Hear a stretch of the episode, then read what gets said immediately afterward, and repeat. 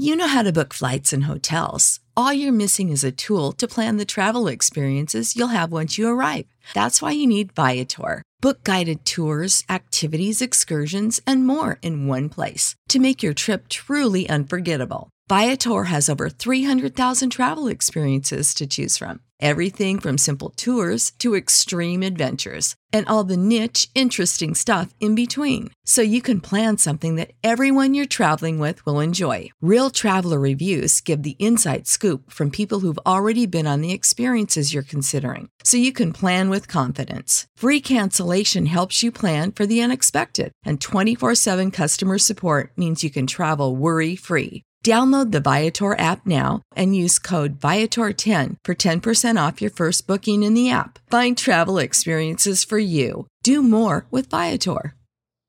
Save big on brunch for mom, all in the Kroger app. Get half gallons of delicious Kroger milk for one dollar and twenty-nine cents each. Then get flavorful Tyson natural boneless chicken breasts for two dollars and forty-nine cents a pound, all with your card and a digital coupon. Shop these deals at your local Kroger, less than five miles away. Or tap the screen now to download the Kroger app to save big today. Kroger, fresh for everyone. Prices and product availability subject to change. Restrictions apply. See site for details. Come on, Marlins. I need you guys to sneak in, man. I know. They're, they're half a game behind the Cubs, so they, the Marlins winning would be sweet. All right. So we are back. Another Wisco Fanatics Wednesday.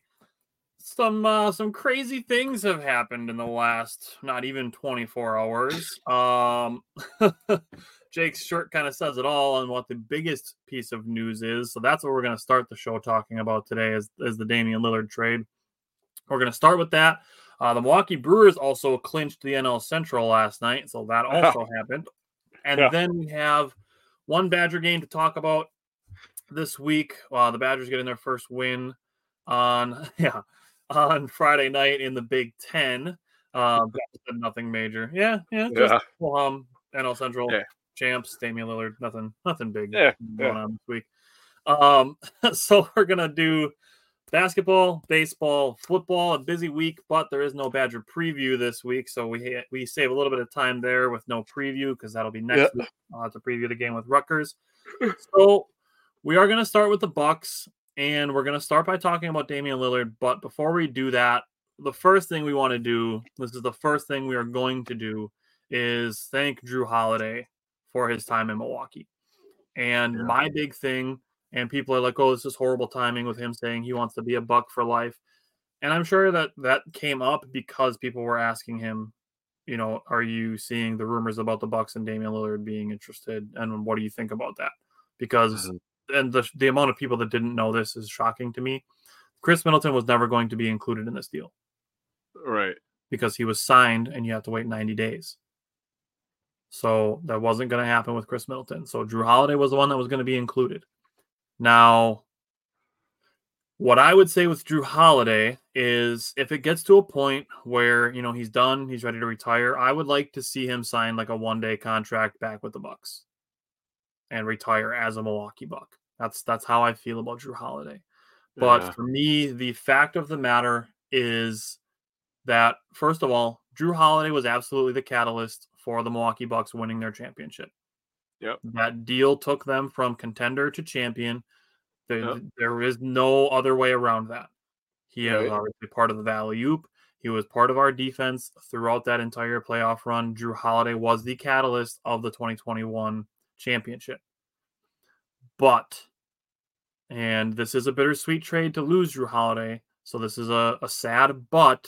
The fact is Jrue Holiday did not play well in the twenty twenty-two and twenty twenty-three playoffs when we really needed him the most, honestly, because in twenty twenty-two playoffs, Chris Middleton was hurt, and that Boston series, we were begging for anybody to help Giannis offensively. And then last season, Giannis missed a game and a half when he fell on his back, and we needed we needed Jrue Holiday to step up again. Chris Middleton did his part. We needed uh, Jrue Holiday, and unfortunately, he just didn't perform to the level that we needed him. So um, that's that's where I'm at with Jrue Holiday. Absolutely love him. He will always be one of my favorite Bucks because of the contributions he made while he was here and the way that he played. Absolutely loved him for that. So well said, first of all. For me, uh, I loved watching Jrue's growth. Uh, we knew that he was a great defender. We knew that he was versatile on offense. Um, he was always an underrated player, still the most underrated player in the N B A. I will still always believe that. The guy could score from the post. He scores with both hands. Uh, his step-back jumper, chef's Best kiss. In the league. His step-back is so good. Yeah, it's it's gross. Um, he set an N B A record for the longest span between All-Star appearances, so that was awesome that we got him there. Yeah, that was cool. Um, he is part of the best play in Bucks history. I still watch that play on replay for ten minutes at a time, uh, just just to relive that moment of being champions. But like Tyler said, we wouldn't have this hat. I wouldn't have spent thirty-seven ninety-nine on a hat without Jrue Holiday. Um, Jrue Holiday is yes, yes. I have the T-shirt as well. Um, I have a, a little picture up there with all the signatures of the Bucks who are champions. We he gave us so many great moments. Uh, the I remember the Boston series, like you were referring to, where yeah, he he got the the steal from uh from Marcus Smart, and we stole that that game five on the road. That was a a great game. Uh, but, you know, I'll always love Jrue Holiday. Jrue Holiday will also remain one of my favorite Bucks of all time. Uh, love Jrue. Uh, thank you for everything. Thank you for showing this team uh, some dog mentality, teaching this. You know, in in my opinion, he's the best at getting around screens too. Uh, the guy just is impossible mm-hmm. to screen. Uh, he's, he's a great versatile defender. We'll always love him. Uh, but, yeah, uh, the thing about sports that people aren't understanding when we're talking about this is everybody's like, we're losing defense. Hope our defense survives, blah, blah, blah. Listen, we'll, we'll get in sports, and like you said, it's bittersweet. Jrue was already talking about retirement. So as a G M, when you got your second best player, which was Jrue Holiday, talking about retirement, and then you got your best player, the guy that you got lucky that turned into this guy, talking about I want to play for a contender, and if that means I have to go somewhere else, you know, that's that's two red flags. So you have to, A, get rid of – you have to try to put out fires as a G M, right? And we need to stop dogging our G Ms, okay? Tyler and I were just having this conversation. For the love of God, dude, we are blessed with a lot of great G Ms. All three of them are Matt fucking Arnold, amazing. Literally fleecing everybody. Who the hell thought of signing Josh Donaldson and he gets his power back? Who thought Mark Cannon would be hitting over three hundred as a Brewer? Carlos Santana at, uh, giving us stability at first base. Defense, hitting from both sides. Uh, John Horst has done everything to keep this team in contention and made us uh, a championship caliber team. Wait till, I, wait till I go through this progression when we get to it. Yeah, and, and Brian Gutekunst Uh, has done nothing short of, you want to talk about putting out fires, dealing with the Aaron Rodgers saga at the end of that. That was messy. That could have been way worse. But I feel like Brian handled that very well. Um, th- that's not dogging Rodgers by any means. But, you know, those those high-caliber players, those superstar-caliber players are hard to deal with at times, right? They get so much coverage and all that stuff. But we have some great G Ms. Now back to Damian Lillard and, and Jrue Holiday. Love Jrue. Will always love Jrue. Thank you for your time here. I agree with Tyler. I hope he signs a one-day contract so he can say he was kind of a Buck for life. I hope he finds a, a spot on a good roster where he has a chance at a ring. Yeah. But it's going to be really hard to beat a combo of Dame Lillard and Giannis, bro. um, what I want to say, too, is to tie this in is um, – Oh. I want to tie Reggie. this in. Ooh. Um. I want to tie this in to is I want to throw a thank you out to Grayson Allen. Yeah. He yeah. he played with a ton of effort every day. He was going to give you ten, twelve points, four rebounds, and four assists. And one of the nastiest dunks of the entire season last year when he dunked over Fortner, yeah. Milwaukee Buck, Jordan Wara, which was sick. Arguably my favorite play of the season last year. Yeah, Grayson, he's a vil- he's looked at as a villain. But I feel like Grayson, uh, he grew up in front of our eyes as well. Now, Grayson was more of an offensive guy, opposite of Jrue, where Jrue was always known as a defensive guy. But Grayson grew a lot on defense last year, and we defended him a lot. Uh, yeah. He also was a great spot-up shooter for Giannis. Mm-hmm. Uh, we talked about his dribble drive ability, opening up stuff yeah. for, for the rest one hundred percent. Of the team. So that's a great call. I feel like Grayson has a lot of value on a team as a rotational, you know, two-guard. And he's going to be there in Phoenix, so he's going to be backing up Bradley Beal and, and Devin Booker. So yeah, they're just gonna they're just gonna have a team of two guards and a tall two guard and Kevin Durant. So that's apparently what they're going for. Yeah. Um, Brett, we're gonna come back to what this means with Giannis. So we're we're gonna come back to that. Um, John said we need to end the losing streak, especially going into the playoffs. Or am I wrong? There's still five games left. Um, not super worried about it. Yeah. Um, Reggie said we aren't done. We're going to be getting one more piece for the Bucks. I think what he means by that is that the Bucks have an open roster spot. Yeah, yeah, yeah. So I, I, um, I thought he meant something more juicy, like we're going to trade for somebody else. yeah, Cam. Yeah, Cam Payne is uh, a leading candidate, I would say, as a backup point guard.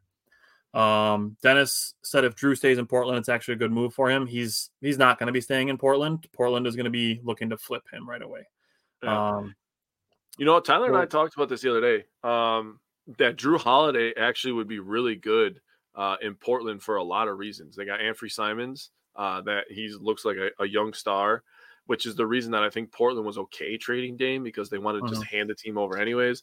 Obviously, everybody knows that they they drafted Scoot Henderson. So yeah. uh, having Jrue there for Scoot would be amazing as Scoot looks to be a two-way player, a guy that can uh, score the ball on offense and absolutely dominate you on defense. Look at his body frame. The guy already looks like an N B A player. So if he mm-hmm. can learn to, you know, dodge those screens and, and, uh, disrupt the game from defensively, uh, obviously he can finish in the paint. He's a big, strong kid. So, uh, Jrue in Portland would actually be good for him. He could get talked about ten years from now when Scoot Henderson is doing an interview and he's one of the top ten players in the league mm-hmm. and he's dominating on defense and he can bring up Jrue Holiday's name.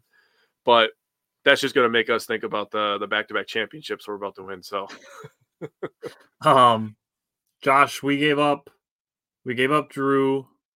Um, oh, he said, what did we even give up for?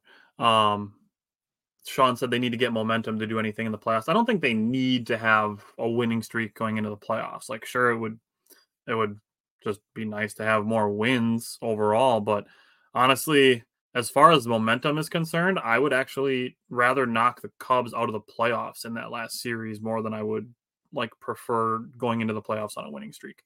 Uh, I don't really think that's a super important thing. For me, the more important part of it going into the playoffs for the Brewers would be um, just being set up the way you want to be set up with their pitching. And I don't think it's going to be a thing where like, say they say they lose three out of the next five, that they're going to just continue losing. Like we've seen them snap out of streaks in a big hurry. Yeah. So. Uh, with the, with the Brewers, I mean, like, like what you're saying, um, the thing has always been runners in scoring position, right? Uh, holding yeah. teams under four runs. The Brewers pitching staff is, is dominant. Uh, if you haven't, there's a great article that came out last week actually on M L B dot com about how dominant our pitching actually is. So go check that out if you're interested in that stuff, but the Brewers pitching is not going anywhere. Uh, their ability to dominate at home is not going anywhere. Yelich so, is getting healthy. Yeah, Yelich is starting to Yelich is starting to rake a little bit again. So if the Brewers hit with scoring position, keep getting on base, doing what they've been doing, playing good baseball, letting Yelich. the pitching carry them, they could beat anybody, really. I mean, besides Atlanta, because I think we'll, Atlanta's just we'll put a pin in this. We're we're planning to talk about this as as far as you know what's coming next for the Brewers. Um, we're gonna put a pin in the Brewers. We're gonna come back on. Dennis is bringing it up. Don't sleep on Middleton. Dame Giannis has big three. That is a massive big three. And we're going to talk about this now because it's Dame time. It is officially Dame time. Holy shit. I put it to you. Is there a better duo in the N B A than Damian Lillard and Giannis? No. Not no. even close. Not no. even close. Not even remotely close.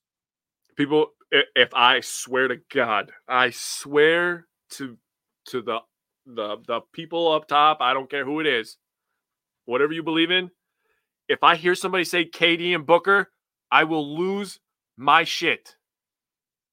It's not even close. Booker's not a top ten player. No. Giannis Booker. and Damian Lillard are two of the five best players in the N B A. Dude, Bill, I'm telling you, dude. I was Bill. I was like, Tyler, I don't even know if I want to talk about anything else today, dude. I'm I'm flipping out. Work. I just forgot everything shitty that happened at work today as soon as I saw the news. Um, Jimmy Butler is shady as fuck right now. Part of me thinks that he's just kidding as far as Jimmy Butler goes.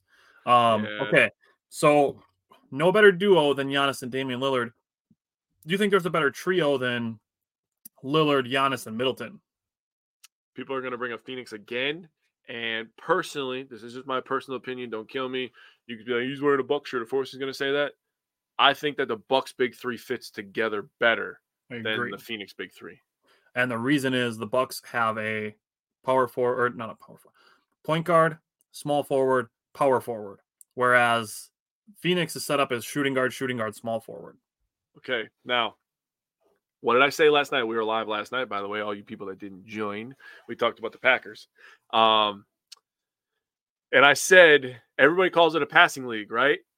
But the running game still never went away. The importance of the running game is still there, still sets up play action. Running can still set up the pass. In the N B A, everybody talks about shooting threes and all this other stuff. The importance of having a dominant big man still never went away, and the Bucks have a dominant big man. That is the difference for me.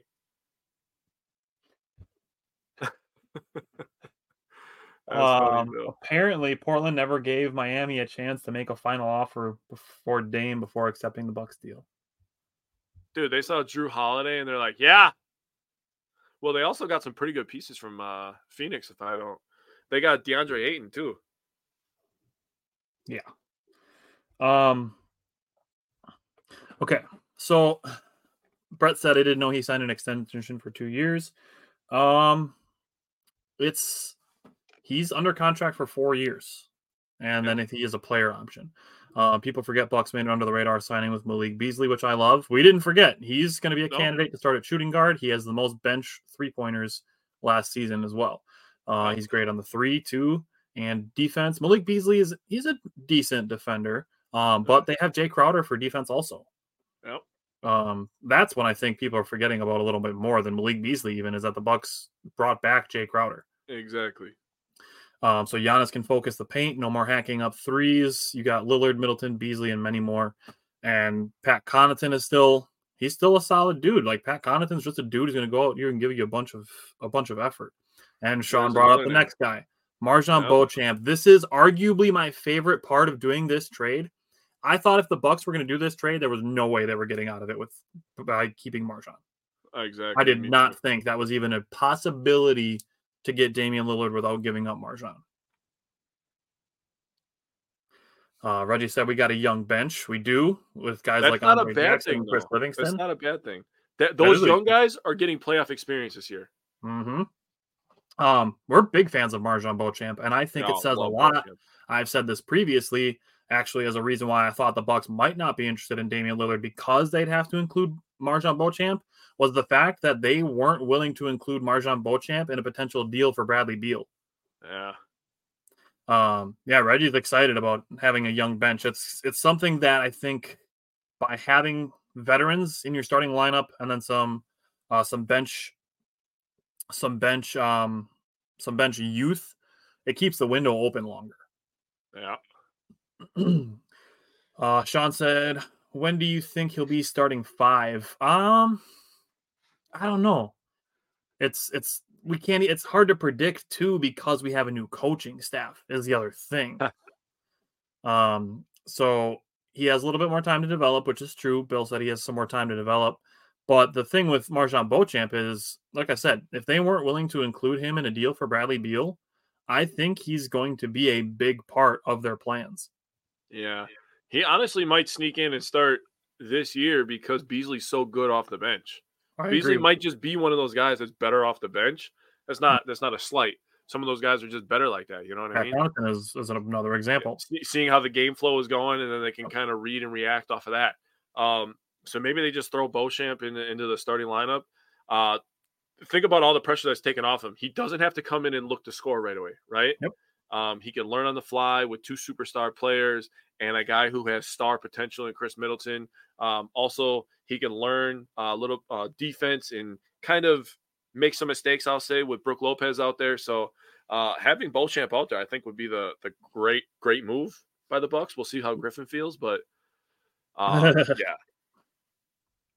This is the new banner for this segment. Um, let me throw a dark horse because I don't think this is going to be.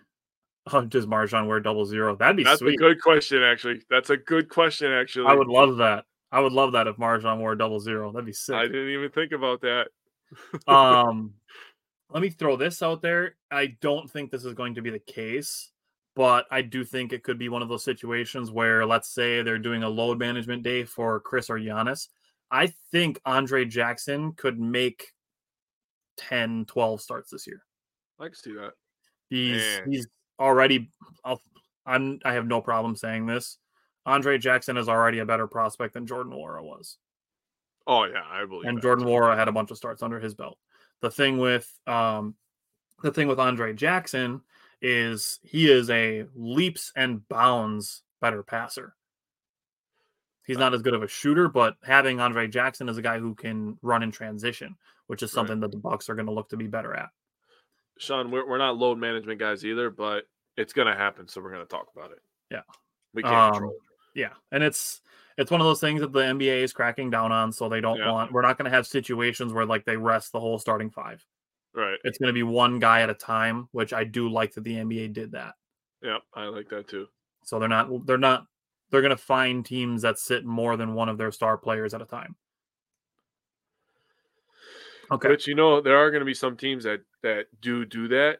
Um, are you ready to, to switch up and talk about maybe the effect that Damian and Giannis are going to have on each other? I think Not yet, because I have some things to say about Damian Lillard. All right, let me hear it. Let me hear it. I, I'll add a little bit into it as well. I have some okay. thoughts.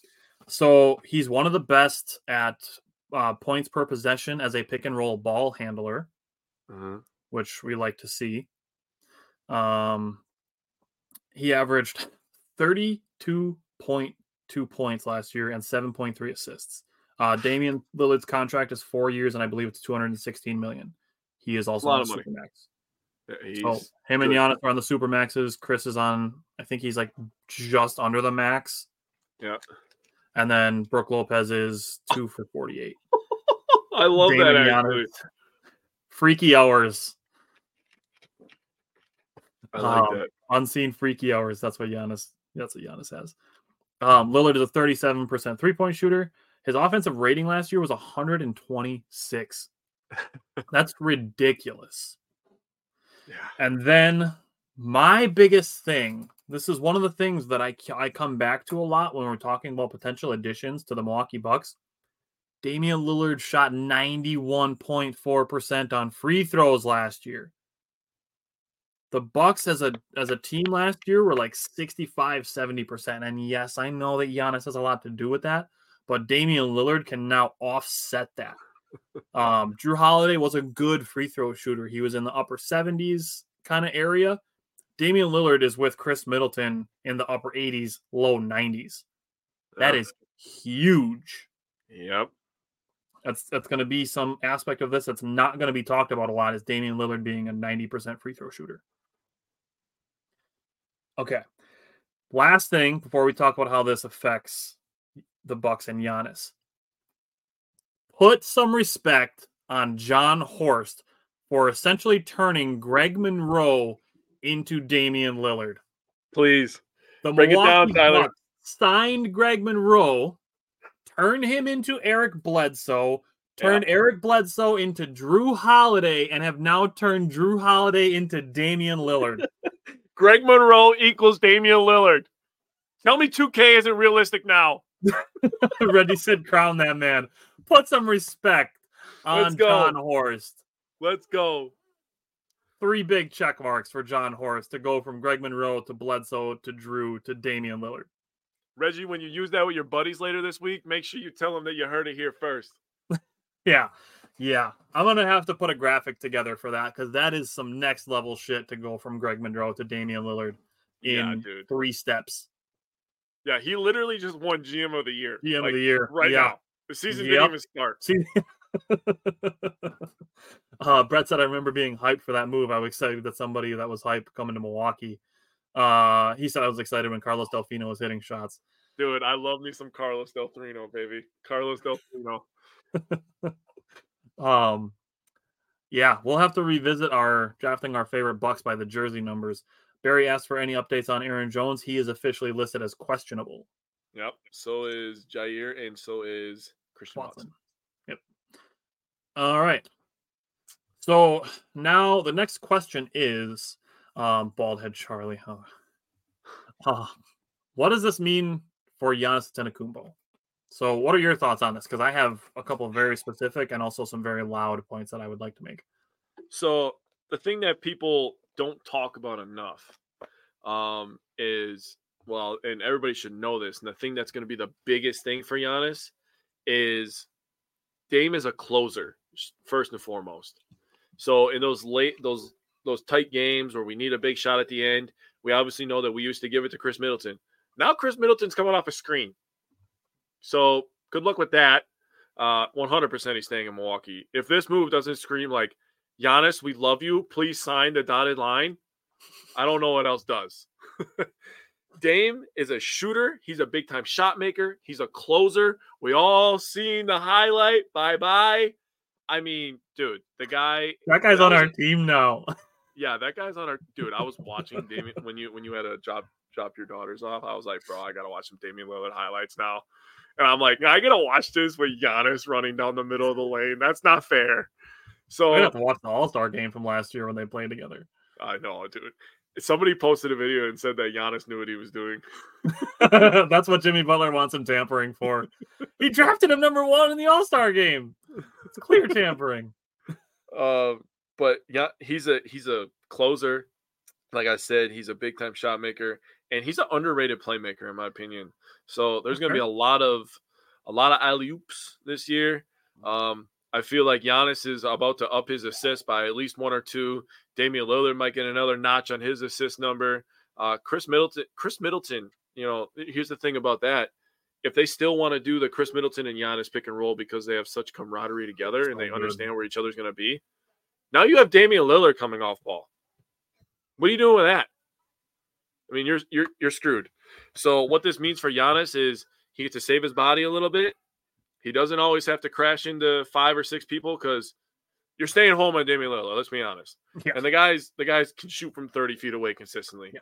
So those two things. I mean, we talked last week, uh, well, a couple of days ago actually, we were talking about what this would mean because there was a report that the Raptors were, you know, leading the way or they were the favorites, and we were like, we keep talking about, oh, this means this for Giannis. This means this for Giannis. This means this for Dame. They're both going to help each other. This is going to be a be- beautiful marriage that we see. Mm-hmm. I don't think it's going to take a long time for them to to click. Uh, I think they're both just basketball guys, and they both want one thing, to win a championship. So I think that's what that means. Yeah. So a handful of things here. Jeremy, yes, Jimmy Butler is mad salty, which is hilarious to me. Um, I didn't G M see anything. Respect what Giannis said. All Giannis wants to stay competitive. Horst said, Giannis, hold my beer. Be right back. We'll get your buddy who's under contract for four years. Yeah, that's the thing. We have this big three locked up now for at least two years. And then Giannis, I'm just going to say this now. If you had any hope that Giannis was not going to be back with the Bucks, he's going to be back with the Bucks. This, this move solidifies that Giannis will be back in Milwaukee when his contract is up in two years. There's, there's no shot that he's going anywhere. Um, James said Dame time in Milwaukee. Yes, the two-man game will be unstoppable. I'm going to say the three-man game is going to be unstoppable. So we we always get the Batman and Robin comparison thing, and I saw somebody do Shaq and Kobe, which is, you know, which is cool. And it's always Batman and Robin. But now I really feel it's like it's like the Justice League. So stay with me on this, where Damian Lillard can be the Superman, Giannis can still be Batman, and then Chris Middleton, to me, is Aquaman, but he's like the badass Jason Momoa version, not like the weird comic book version. I'm with that. What? Yeah, I saw that about Jimmy. And then, he's and then mad. He's mad as hell. First of all, he looks corny with that weird ass hair. Yeah, that's weird. And then, well, I don't think he cares. He always has weird ass hair. But then, you got freaking Tyler Hero crying over there. Is Dame really Superman? Did you see the, the tweet that I sent to you? Oh, yeah, I've seen it. Oh, my God, bro. Is Tyler We're... Hero really mad about a player saying that he was going to play with one team to go to another one? James, I'm glad that you're here. I really want to get your opinion on this since you're a, a Celtics fan. How does this make you feel about two superstar players in Milwaukee? I mean, Damian Lillard feels like a perfect marriage for Giannis, honestly. Reggie said he's an island boy. Dude, he looks like that. That's a good call, Reggie. Oh, shit. Oh, now the internet. Okay. One, I wanted to go back to one thing that uh, Bill said. Where did it go? Oh, here you go. He said, I'm ranking this up there with Reggie White as far as Wisconsin sports goes. This this might be a dialogue, right? Like this one. Uh, I'm going to sit back and think about this. Whether it be signing or trades, like it's up there with Reggie White. And if they win a championship, then it's, I'll put it up there even. And if they win, say, more than one championship or go to a championship and and lose one and win one, like it's going to be above that. But just on paper, right now, like the day of the trade, it to me is already on the level of the C C Sabathia trade. It's that big of a deal. Oh boy, I don't like being put on the spot with this. I usually like this, but Reggie White though, that's that's tough because, I mean, obviously I was not even born for most of it, but then mm-hmm. I was like three years old for some of it, but. The thing that I'm thinking is Reggie White and Brett Favre turned the Packers franchise around to what me and you have grown up and known, right? So the Bucks have been contenders for five years now, and they've done a great job, you know, continuing to improve, continuing to remain championship favorites. I don't know if I put it up there, Reggie White, just because of the impact of it's hard to turn a franchise around. Let's, I mean, and Reggie White is one of two best defensive players of all time, him and Lawrence Taylor, right? Maybe Deion Sanders you throw in there, but um, I would say, uh, I would say it's in the top five. Yeah, it's yeah, it's for sure in the top five. Uh, your dad said Middleton is not close to the young, healthy Middleton. He doesn't really have to be. And he really, I mean, if you think that, he still had twenty-four, six, and six in the Miami series. He was, I'll say it, our best player in the Miami series. Giannis was hurt, so that's obviously a factor. But, like, I'll say as far as the series goes as a whole, Middleton was our best player. And uh, I don't I don't want to do this because I don't want to kick him when he's down, but Jrue Holiday really didn't answer the bell, and we needed to against Miami. Even and... more so against Boston.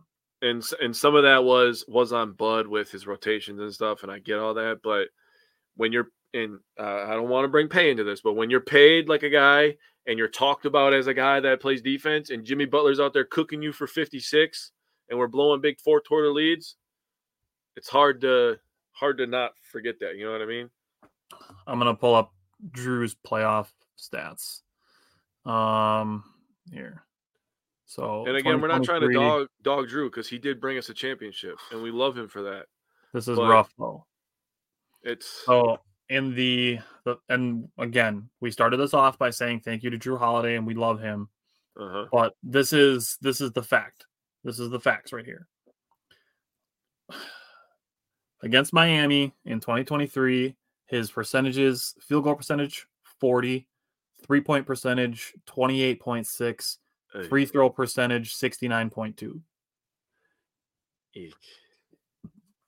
Against Boston the year before, his free throw percentage was great. He was a ninety-five percent free throw shooter. But field goal percentage, thirty-six point four. It's not good. Three-point percentage, thirty. Also not good. Those were the two times in the playoffs since the championship that we needed him the absolute most. And unfortunately, we just didn't get what we needed from him. And he had a great regular season last year, a great regular season last yeah. year. He was an all-star. His, his postseason, it just didn't translate, and that's when we needed it. Yeah, and that was, that was the weirdest part is we were going into that Miami series thinking, like, man, there's no way that Gabe Vincent is giving – Jrue Holiday fits, and sure shit, he was. Uh, Gabe Vincent's a good player, but Jrue Holiday is Jrue Holiday, right? Right. He's supposed to be the guy that we were looking for that uh, – yeah, but Dad, he, he developed into a three-point shooter last year. He so, that was that was the exciting part going into the playoffs as we were talking about maybe, you know, Chris still has time to get a little bit more healthy because Jrue has now become more of a three-point shooter. But that's the thing that we get with Dame. Dame averaged making almost four and a half threes per game. The guy averaged thirty-two and seven. Yeah, I understand the Heat went on a run, but the run started with us. Yeah. So let's not forget that either, you know? Chris Middleton's averages against the Heat last year, forty-six point five percent on field goals, forty point six percent on threes, eighty-six point seven percent on free throws.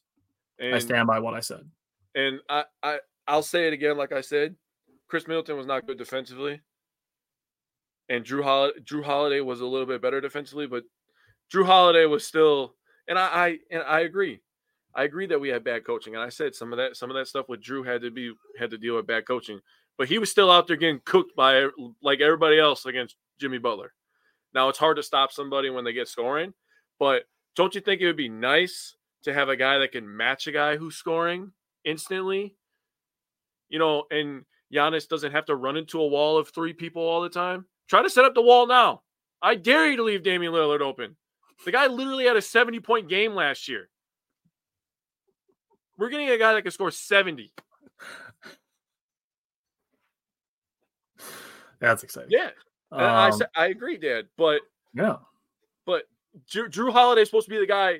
He he's he's talked about as the best perimeter defender, right? And his job going into that is he believes that, okay, I got to guard this guy. I got to guard the best player, right?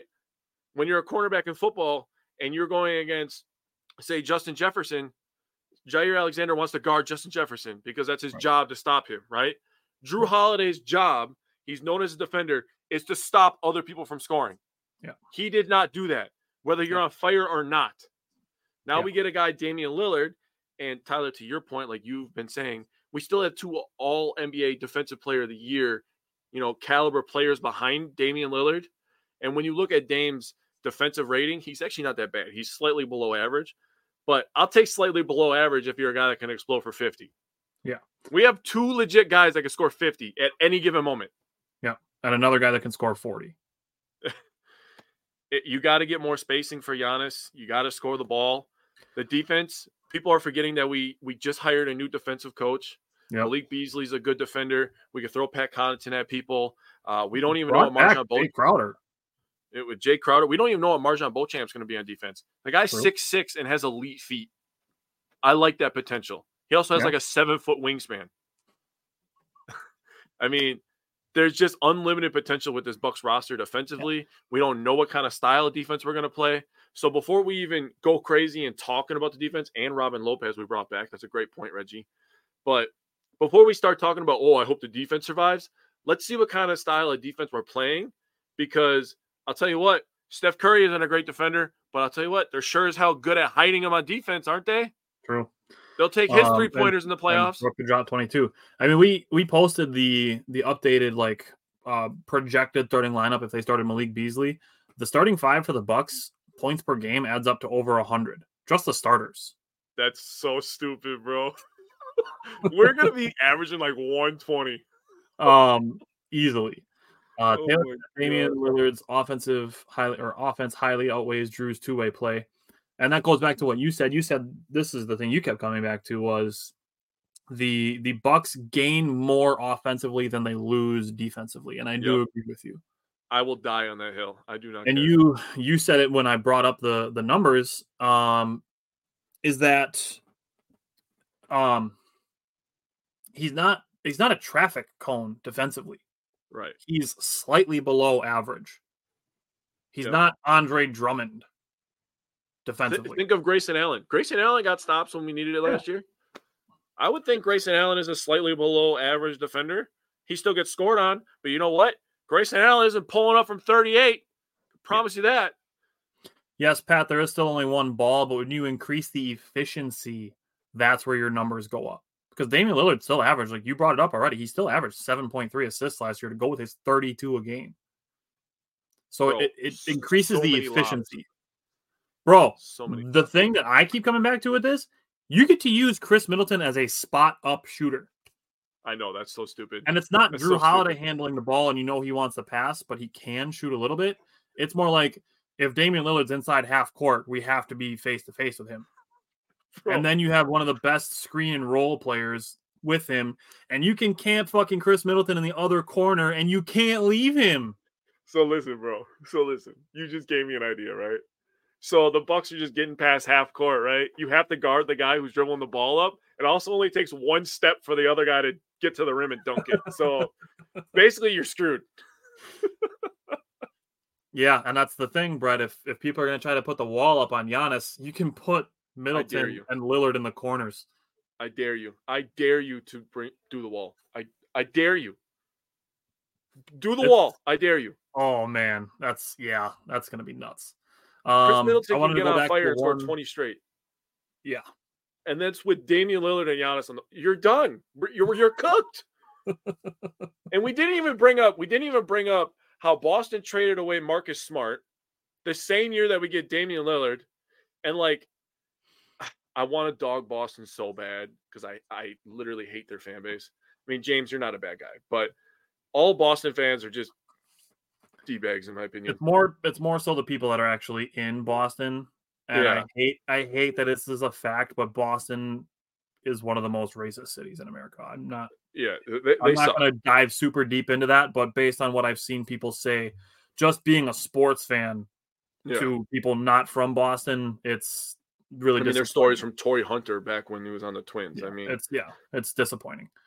But you know, I want a dog. I want a dog. Boston. They gave three hundred million dollars to a guy that can't dribble with his left hand. You don't think that Dame's gonna be able to figure that out? Oh, make him go left. Yeah, James is a Celtics fan. He doesn't even like the city of Boston. He said he's been there yeah, twice. He'll never go again.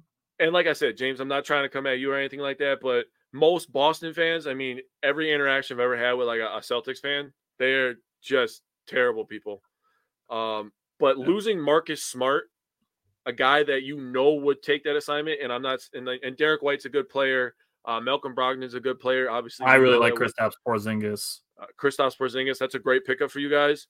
But Kristaps Porzingis is not guarding Giannis. But Giannis can guard Kristaps Porzingis. Yeah. You know what I'm saying?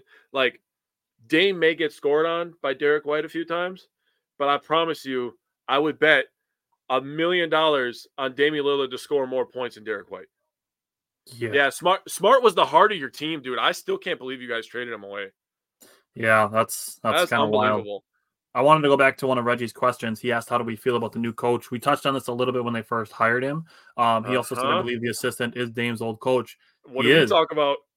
Terry Stotts, former Milwaukee Bucks head coach, was Portland's head coach for a good chunk of Damian Lillard's time in Portland. Terry Stotts yep. is known as an offensive head coach or an offensive coach. He is the Bucks' associate head coach, so he's like basically the number two to Adrian Griffin. A beautiful pairing, in my opinion, to hire a defensive-minded players coach. That's the thing with Adrian Griffin is he's a player coach. He doesn't do the – like Mike Budenholzer was kind of a, a balance guy where he would have Giannis playing thirty-two, thirty-three minutes a game. Adrian Griffin uses his starters more like thirty-four, thirty-five, thirty-six minutes a game. Mm-hmm. So that's the thing. And Damian Lillard is another minutes guy, which is part of why his average is so high. But having – Having Damian Lillard and Giannis and Middleton on the floor at thirty-five minutes a game, I don't I don't see how any team stops that defensively. The only way that you're going to stop the Bucks defensively is if they beat themselves by having a bad shooting night or making poor shot selection. Or turning the ball over. Or turnovers, yeah. That's yeah.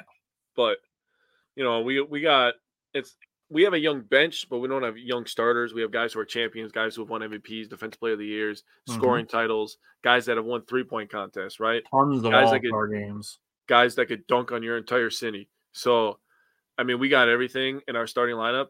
And Damian Lillard actually said that Terry Stotts is his favorite coach ever. So that mm-hmm. is just – that's a beautiful thing. Uh, we were talking about that the other day, like, man, Dame getting back with Terry Stotts, that'd be a great thing. He knows how to handle Dame. He knows how he practices, like – he knows what he needs because he had that was his star. And I really want everybody to just take a second. I want you to go watch a Damian Lillard highlight reel. And then I want you to sit back and think about that guy being the second best player on your team. And let that sink in. Please. Please. Let me ask you this. Do you think, I don't think this is the case, but do you think that it's possible that John Horst was playing such an advanced level of chess when he brought in Terry Stotts that he knew he was going to try to make this move? Huh. Do you think he so, had that much foresight? So they were – I think the thing about Horst, and I'm making assumptions here, is he's kind of like Goot in a way where they want to be in on every deal, right? So yeah. they're always going to try to, to, to, you know, send a feeler out there. Hey, what's, what do you think it's going to take? And if they like what they return, I mean, I think that's a good thing. I think Terry Stotts is just a guy that's been in the league for a long time and he's respected around the N B A. And like you said, I think the marriage between an offensive guy and a defensive guy was a thing that definitely needed to happen. Yeah, that's probably now, the more. After they after they failed on Beal, because they were trying to go for Beal, yep. after they failed on Beal, I still think that Horst knew that he wanted to get a guy that was offensive-minded mm-hmm. because like the coaching, offensive and defensive, I think he wanted to pair an offensive superstar with Giannis, who is a two-way superstar and can affect the game mm-hmm. in all ways, right? So I really do think that maybe he, it crossed his mind. I'm not saying it's out of the realm of possibility. That's one of the things I'd like to ask about it. Um, Bill thinks it was talked about behind the scenes. Nobody expected this or saw this coming. That's the best part. I I don't know. I had a suspicion that this was possible. I wrote an article about it last week, actually, that there was it was reported by shoot, I forgot who reported it. Uh, I don't remember who reported it. Um, it might have been Mark Spears, but it was reported that there was a yeah, it was Mark Spears. Um, it was reported that there was a mystery team in the Eastern Conference who was in contact with Damian Lillard. And my thought was the only two teams that it could be. Yeah, thank you, Josh. Um, the only two teams that it could be were the Bucks and the seventy-sixers. Those were really the only two teams that made sense other than obviously Miami, because it wasn't going to be Boston because he, they were already mentioned by name. And Toronto just didn't make sense. Toronto was basically Portland of the Eastern Conference. Um, yeah. And yeah, my projection for the trade was really close too. We just didn't, I just didn't have it as a three-team deal, and I had MarJon Beauchamp included in this. So to go back to what Reggie said, crown John Horst. He got this deal done without having to give up MarJon Beauchamp. Bro, he That's just got a top w. seventy-five player. We just traded for a top seventy-five player in N B A history. There's been a lot of players that played in the N B A. He's one of the seventy-five best players in N B A history. The guy pulls up from fifty. The guy drops fifty whenever he wants. I, dude, I seriously think we're about to see so many lobs to Giannis because people are because Dame's going to be on fire one night, right? And people are going to the defense is going to be pushing up. Chris Middleton's going to start cooking, bro. Steve, we said that too. Yes, and we got somebody with us. People are going to be pushing up, trying to take away the three ball because Damian Lillard's going to be cooking, and Giannis is just going to be right there, and he's going to have to do a. A ten-inch vertical to get all these damn lobs. Him and Brook Lopez, really. Lopez has been great at, at leaking to the to the rim lately. Yeah, that pick and roll is going to be wild. And Lillard is Dude. one of the best in the N B A at the pick and roll ball handling. And this, and I keep coming back to this, but it, it, Chris Middleton can be a spot-up shooter. Going into last season, he was a forty-six percent three-point shooter on catch and shoot.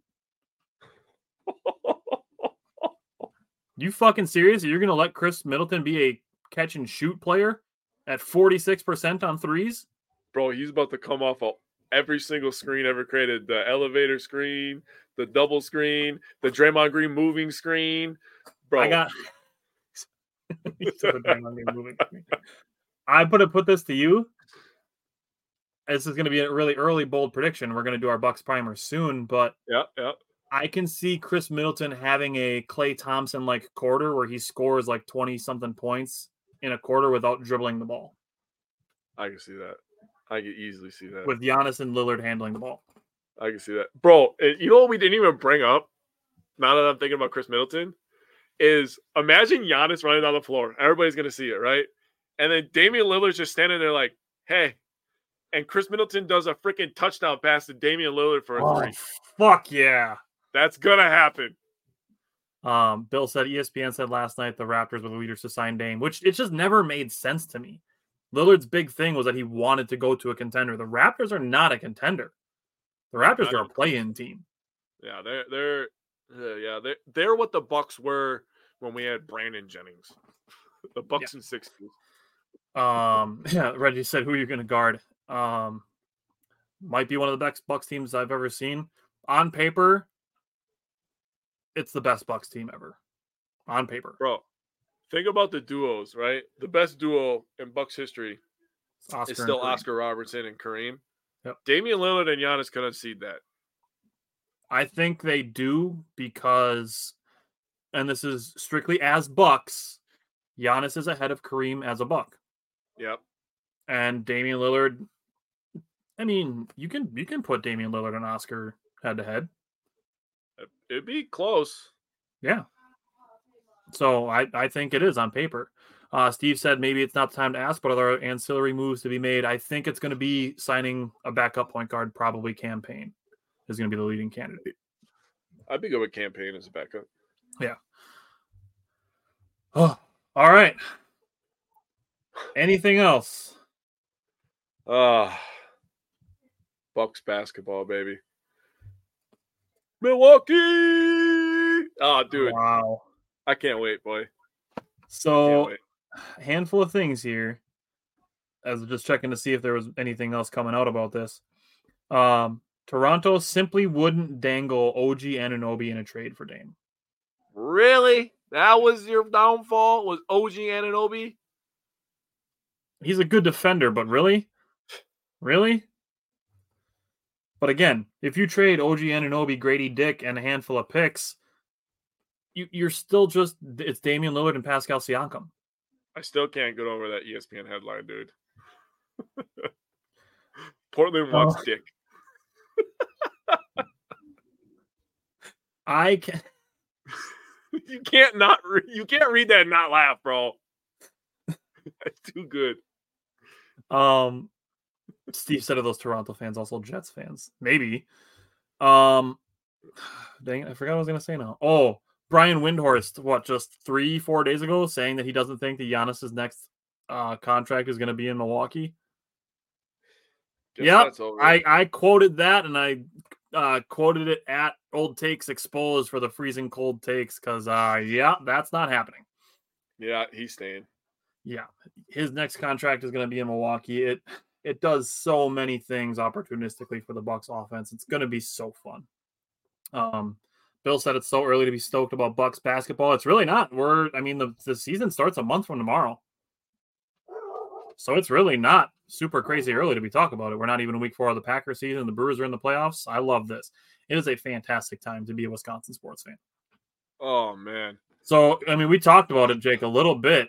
But in the last four days, the Packers were down seventeen to nothing, came back to win eighteen seventeen. Yeah. Last night, the Milwaukee Brewers clinched the N L Central.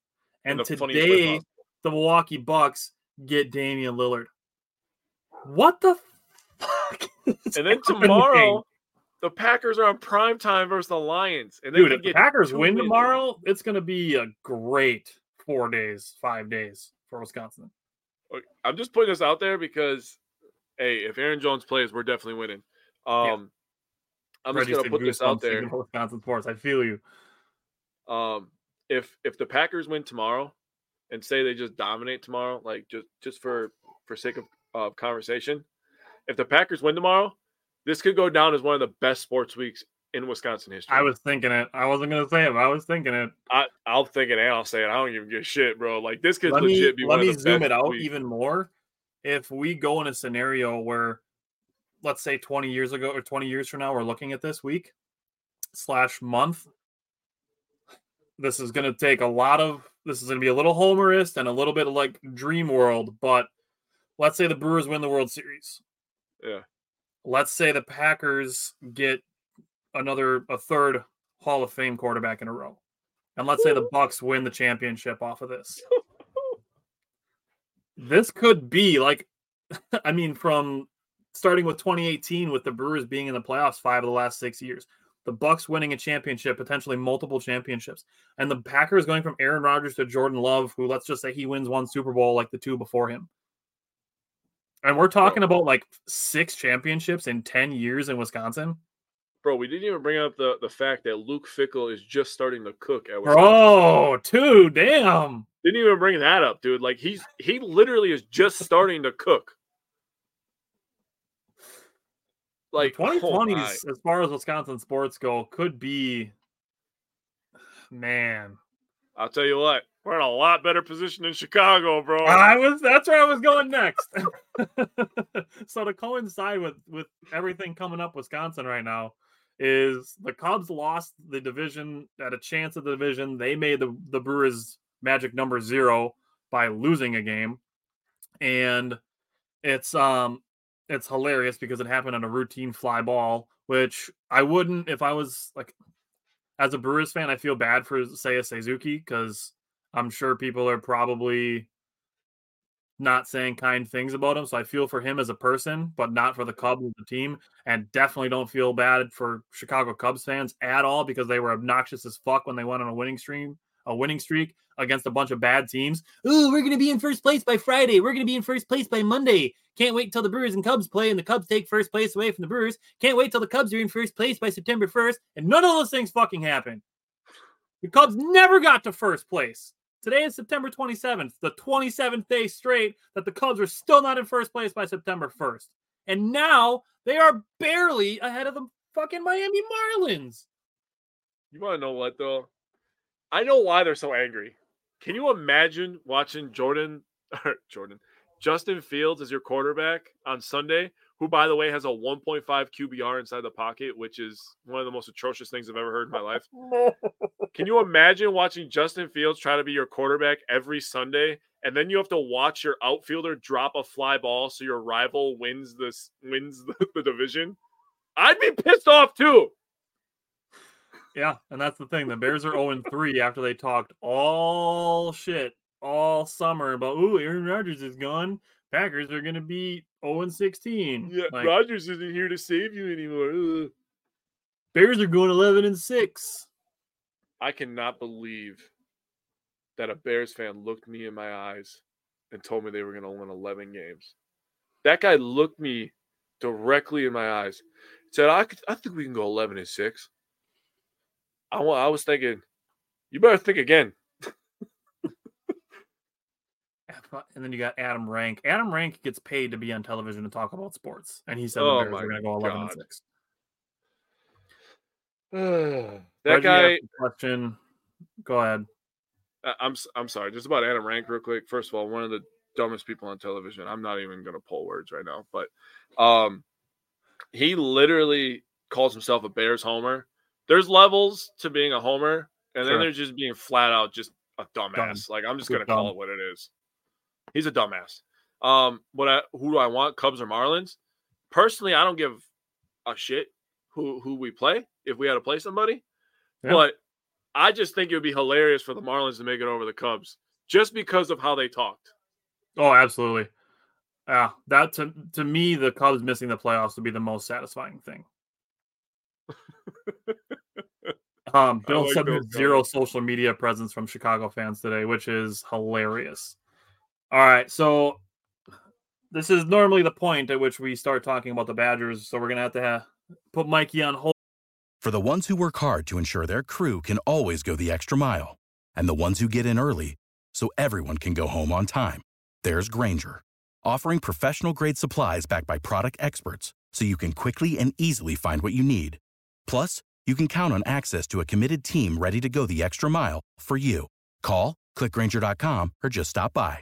Grainger, for the ones who get it done.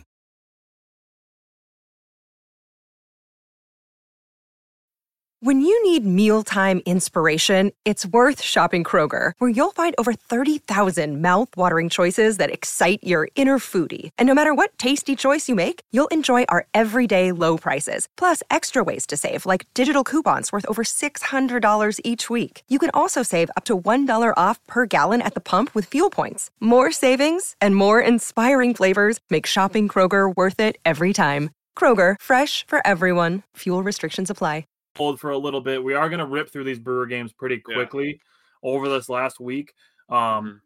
just because we did want to dedicate more time to the Damian Lillard news because that's obviously the biggest thing going on right now. Mm-hmm. But, Jake, give me your power pair from the, the last week of Brewers games. So, for my power power hitter, I have uh, William Contreras. Obviously, we've talked about this guy all season. What a great trade. Uh, there's actually a long uh, trade in Brewers history that leads to William Contreras. Yeah. So if you haven't seen that, go check that out. Um, he was ten of twenty-four this last week, three runs, three doubles, two R B Is, and three walks. That's a, a four seventeen batting average. Just stupid. Uh, a four eighty-one on base percentage, uh, five forty-two slug, and a one point two three O P S. Uh, for my power pitcher, I had Wade Miley, six innings pitched, three hits, zero earned runs, two walks, and seven Ks. That's a point eight three whip and a zero earned runs. Um, and then for my underrated performer, I went with Blake Perkins. He was four of thirteen, came, just came off the injury report and just started dominating. Um, four of thirteen, five runs, two doubles, one home run, two R B Is, three walks, and only two strikeouts for the guy. Oh. Uh, that's a three oh eight average, a four thirty-eight on base percentage, a six ninety-two slugging percentage, which is okay, crazy Blake. for Blake Perkins. Yeah, that's what I was thinking. And then uh, one point one three O P S. So Blake was raking. So I went with Christian Yelich as my power position player. He batted three fifty-three with a four twenty-one on base percentage and an eight twenty-four slugging percentage, which combined for a one point two four five O P S. He had the two home runs, had five R B I, and scored six runs himself. I'm going to skip my power pitcher because I'm going to come back to it in a minute. But for my underrated performer, I went with Josh Donaldson. His average was low, which is what makes him underrated because he did have two home runs and six R B I in five games. Now, my power pitcher, I went with I went with something kind of different. I didn't pick a player. I picked ground balls. Ooh. So the Brewers, this is such an underrated thing. The Brewers have so many guys that can come in either as starters or in any given situation in a game and get you a ground ball that ends your opponent's chances of scoring at any moment. You can go from a point where you have first and second with nobody out, and all of a sudden, boom, you have a guy on third base with two outs, and then you're just getting another ground out to end the inning. And three pitches later, you can go from two on with nobody out to the inning being over. So I kind of just went with just a collective thing that the Brewers have these guys. Guys like, you already mentioned Wade Miley, guys like Adrian Hauser, guys like Julio Teheran. Yeah, who's going to be a potentially underrated performer coming out of the bullpen for the Brewers in the playoffs if he makes the playoff roster. Just having guys like that, it's important. Yeah. Um, even Andrew Chafin in the last week, he wasn't bad. Like, I don't have he's, any complaints about him. He's been getting better. He's starting yeah. to fit into his role a little bit better. Yeah. So let's just rip through these recaps real quick. Um, we have two Cardinals games. And then three Marlins, and then another Cardinals game. But let's just uh, let's try to run through these real quick. Okay, so the first Cardinals game, uh, I have written down that seven of ten players got a hit, so that's uh, outstanding. Seven of ten players that played got a hit. Uh, Brewers won this game eight to two. Hauser, Wilson, and Piamps and Bukakis pitched in this game. Uh, six oh, innings good. for Hauser. Uh, yeah, sorry. Not... uh, four four hits, one earned run, two walks, and four Ks. Just an outstanding outing. And I want to pat ourselves on the back. I have this written down. We talked about how Adrian Hauser is a very underrated pitcher. And then immediately that that same day, um, see you later, Bill. Take care. Um, he gives us six innings and one earned run ball. So that's tremendous stuff. Uh, Josh Donaldson uh, decided to kill a baseball. So good for him. Uh, Tyrone Taylor had two home runs in this game. Got him to nine on the year. Donaldson's up to twelve. Donaldson, Canna, and Taylor all had two-out R B Is. So seven of our eight runs that we scored in this game were two-out R B Is. Nice. And we were three for five with runners in scoring position. So that's the name of the game for the Brewers. Hit with runners on and let the pitching dominate. Uh, they call Josh Donaldson the bringer of rain. He literally brought the rain in the bottom of the eighth and ninth inning. The bringer of rain. That sounds so badass. um, my takeaways from this one was Adrian Hauser gave up a run on his first five pitches of the game versus two batters, then pitched six scoreless innings after that. That's so he finished stupid. with six innings pitched, four hits, two walks, four strikeouts, only the one earned run. Yeah. Um, this is impressive to me because he only had first pitch strikes to eleven of twenty-three batters that he faced. Wow. So less than half, and he still did well. Uh, this is where Julio Teheran was available in the bullpen. He was back off the injured list. Yeah. And then this was Brewers doing well against another left-handed pitcher. They put five hits and a walk and four earned runs on a left-handed starter in five innings. So love that's it. Encouraging to see the Brewers doing well against lefties. Yep, love it. All right, what about Cardinals game four? So Brewers dominated this one. They won six to zero. Uh, Wade Miley, who was my power pitcher, started this game. Six innings, three hits, zero earned runs, had two walks, and seven strikeouts from Wade Miley is actually kind of a insane high number yeah. since he's really a, a ground ball guy. Um, Teheran pitched in this one. He looked tremendous. Uh, in this one, R B Is from Caratini, since I always like to say his name wrong. Uh, Monasterio, Perkins, and Fre- uh, Frelick. I just, I really like Frelick better. I think that sounds better. But Frelick, um, Caratini, and Perkins had home runs. Uh, Caratini's home runs. I love, I love watching him hit home runs for some reason. His home runs look cool. I feel like his swing, like that'll be the swing. He's got a smooth swing. Yeah, he just, yeah, he just, and he just holds it like a statue for a couple seconds. It's like, yeah, he knows he got that one. Uh, he's up to seven. Perkins is up to three. Three R B Is for Caratini gets him up to twenty-five. Monasterio, twenty-seven. Perkins, seventeen. Uh, Frelick is up to twenty-three. And the Brewers, four for nine uh, with runners in scoring position. So they ended this series really hitting the hell out of the ball, runners in scoring position. I like that. Um, so Wade Miley, the batters that he faced per inning goes like this. Four, five, three, four, three, four. That's that's amazing work by Wade Miley to go yeah. like that. Yeah. Um, Reggie asked, do you think Weimer's coming back up? I'll say only if Garrett Mitchell isn't cleared. Which the last threshold that Garrett Mitchell needs to do is being able to be cleared for headfirst dives. I will say that Garrett Mitchell was struggling in, in triple A. He was only hitting one eighty. So he was that's rusty. Donaldson was doing the I same know. thing. I know, I know, but um, people are but people are going to think about that.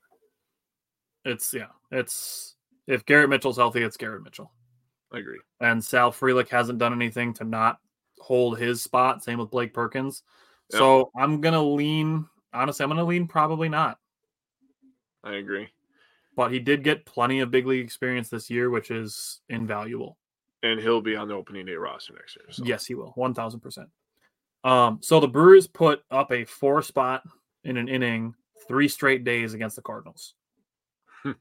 um, this was the sixth Wade Miley start of the season with five innings pitched and zero earned runs. Love that. Julio Teheran, he did get some low stress work in. He got to pitch the eighth and the ninth. He had a one, two, three, eighth inning. And then the ninth inning, he gave up a one out single and then immediately got a double play to end the game. Love that. So that was cool. You know what you're going to love even more? So this was a four-game series, right? Mm-hmm. How many extra base hits do you think the Car- the Brewers put on the Cardinals?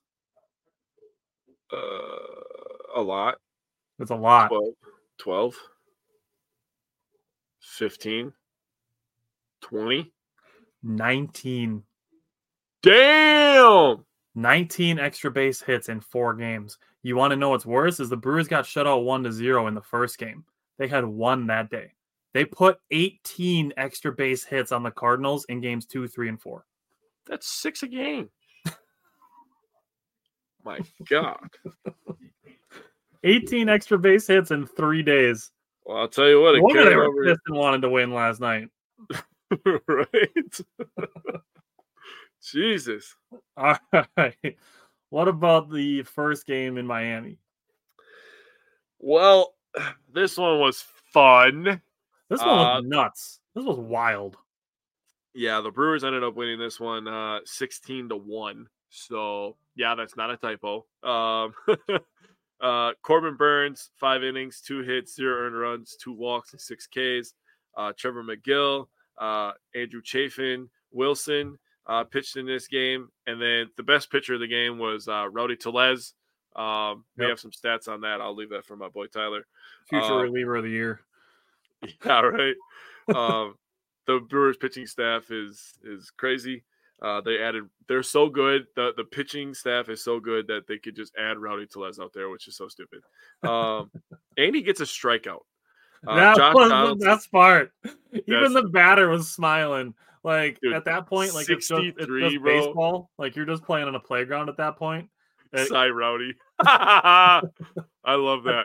At that point, it's just about the fun baseball. And Rowdy Tellez getting a strikeout was just amazing. The vibes so, were immaculate. So Donaldson, Santana, Yelich, Canna, Perkins, Contreras, Teheran, and Frelick all got R B Is. Holy shit. Donaldson got three. He's up to twenty-five. Carlos Santana got two. He's up to seventy-eight. Christian Yelich uh, had five, all two-out R B Is, by the way. Nice. Uh, he's up to seventy-five. Mark Canna got two. He's up to sixty-one. Blake Perkins is up to eighteen. Contreras, seventy-five. Teheran, thirty-four. And Frelick is up to twenty-four. Donaldson destroyed another baseball in this game. Christian Yelich destroyed two baseballs in this game. He's up to nineteen home runs on the year. The Brewers were ten for seventeen of runners in scoring position. It still left eight on base. Damn. They could have scored twenty-four. Holy shit. Already said we won the trade deadline like it's crazy. That's and that goes back to what we were saying about Wisconsin G Ms. Literally all three of them. And you can throw Chris McIntosh yeah. in there as athletic director. Yeah. I mean, they're all on the way up. All of them. Yeah. We all we have bright futures in every sport. A thousand percent. Um, I was looking to see if I had any of the numbers on any of the home runs.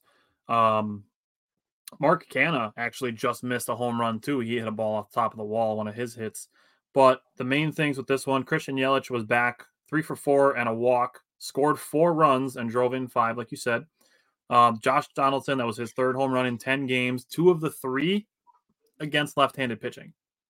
Love that. Every hitter in the lineup had a hit in the second inning. Yep. Every single one of them. That's nine dudes that had hits in one inning. Yep. Um, the Brewers, this is a patience thing. And if I had to choose between playing a team that has a really good pitching staff and a team that has a really good offense, I'd rather play the team with the good pitching staff because the Brewers do well to neutralize it often. Not always. No, I'm not saying always. I'm not saying the Brewers are always good at getting the pitcher out of the game. But the first time through the order for the Brewers, the first nine batters, they drew four walks. Damn. And if you brought in Christian Yelich in his second at-bat, that's five of the first ten batters that the Brewers sent to the plate drew walks in this game. Mm. So the six Corbin Burnes losses that have happened this year, he had eleven runs total. This game, he had twelve runs of support in one inning. Oh, that's the one. This was also the this was also the most runs in an inning in twenty twenty-three. They had put up seven a few times. And now they had twelve. It's also the second most runs in an inning in franchise history by one. Oh. And you brought up Blake Perkins as your underrated performer. He had two doubles and a walk and good plate discipline in this game. Um, yeah, I'm not scared of the Dodgers. Right, you said it would be safe to not be scared of the Dodgers. I, like, I feel all right. It's, honestly, if you if the Brewers were to ma- match up with the Dodgers in a potential series, if they can just not not control but contain Betts and Freeman, I think the Brewers would have a great chance. I agree. Um, last thing, Cy Rowdy, Rowdy Tellez, future reliever of the year. His this is wild to me. Rowdy Tellez became the first position player in M L B history to finish a game in which their team clinched the playoffs. That's so dumb. So dumb. That's wild to me. That is one hundred twenty-eight so dumb. Years. So Why? wild. Why, bro? And you know what? I just want to say, I just want to say, we were bringing it up for weeks. If something's going to happen, it's going to happen in baseball. Baseball's been around forever. Point. Rowdy Tellez being the first one ever, that's baseball. I'm glad you brought that up. All right, what about game two of the Marlins series? So, it started our little skid, but honestly, uh, me and you were kind of on the same page. You know, we don't want them to lose, but we were kind of hoping for more of Marlins wins and Cubs losses because we want to laugh at Chicago fans because we were already guaranteed the playoffs, right, after the sixteen to one yeah. game. Yep. So, Brandon Woodruff started this game, five innings pitched, six hits, four earned runs, two walks, six outings. Not his best outing, but he's due for a dud every twenty starts. Um, Hobie Milner, uh, one and one-third, zero hits, zero earned runs, one walk, one K. Uh, Uribe and Piamps gave two-thirds of an inning. Uh, they combined for two hits, one earned run, two walks, and a K. Uh, Piamps was really the majority of those stats. Uribe was tremendous. He had uh, – two of those strikeouts, and Andrew Chafin had a third of an inning pitch, zeros across the board. Contreras had an R B I. Santana got his three hundredth homer of the year uh, of his career of the year. Oh my God, imagine that of his career. Uh, three R B Is. He's up to eighty-one now. He's up to twenty-two R B Is. The Brewers are two for six in runners in scoring position. Uh, there's also another milestone in this one, but I like to leave some stats for you. I got some nice stats here.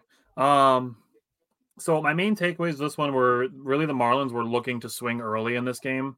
And that's uh-huh. kind of what caught up to Woodruff. Like we brought up actually Woodruff's last start. He was doing a fantastic job of getting ahead of hitters um, the last time he played the Marlins. So the Marlins could be looking for a little revenge there. Was he was first pitch strikes to twenty-six out of thirty-three batters. Oh, so damn. The Marlins made an adjustment to that, and they were swinging early. Um, the strike zone was weird, so I'm you know I'm not going to use it as an excuse, but I'll say it was a factor. Um, and it was three straight left-handed pitchers for Miami, so they they threw all their left-handed pitchers at the Brewers in this game. But the big thing, Carlos Santana got his three hundredth career home run. Yep.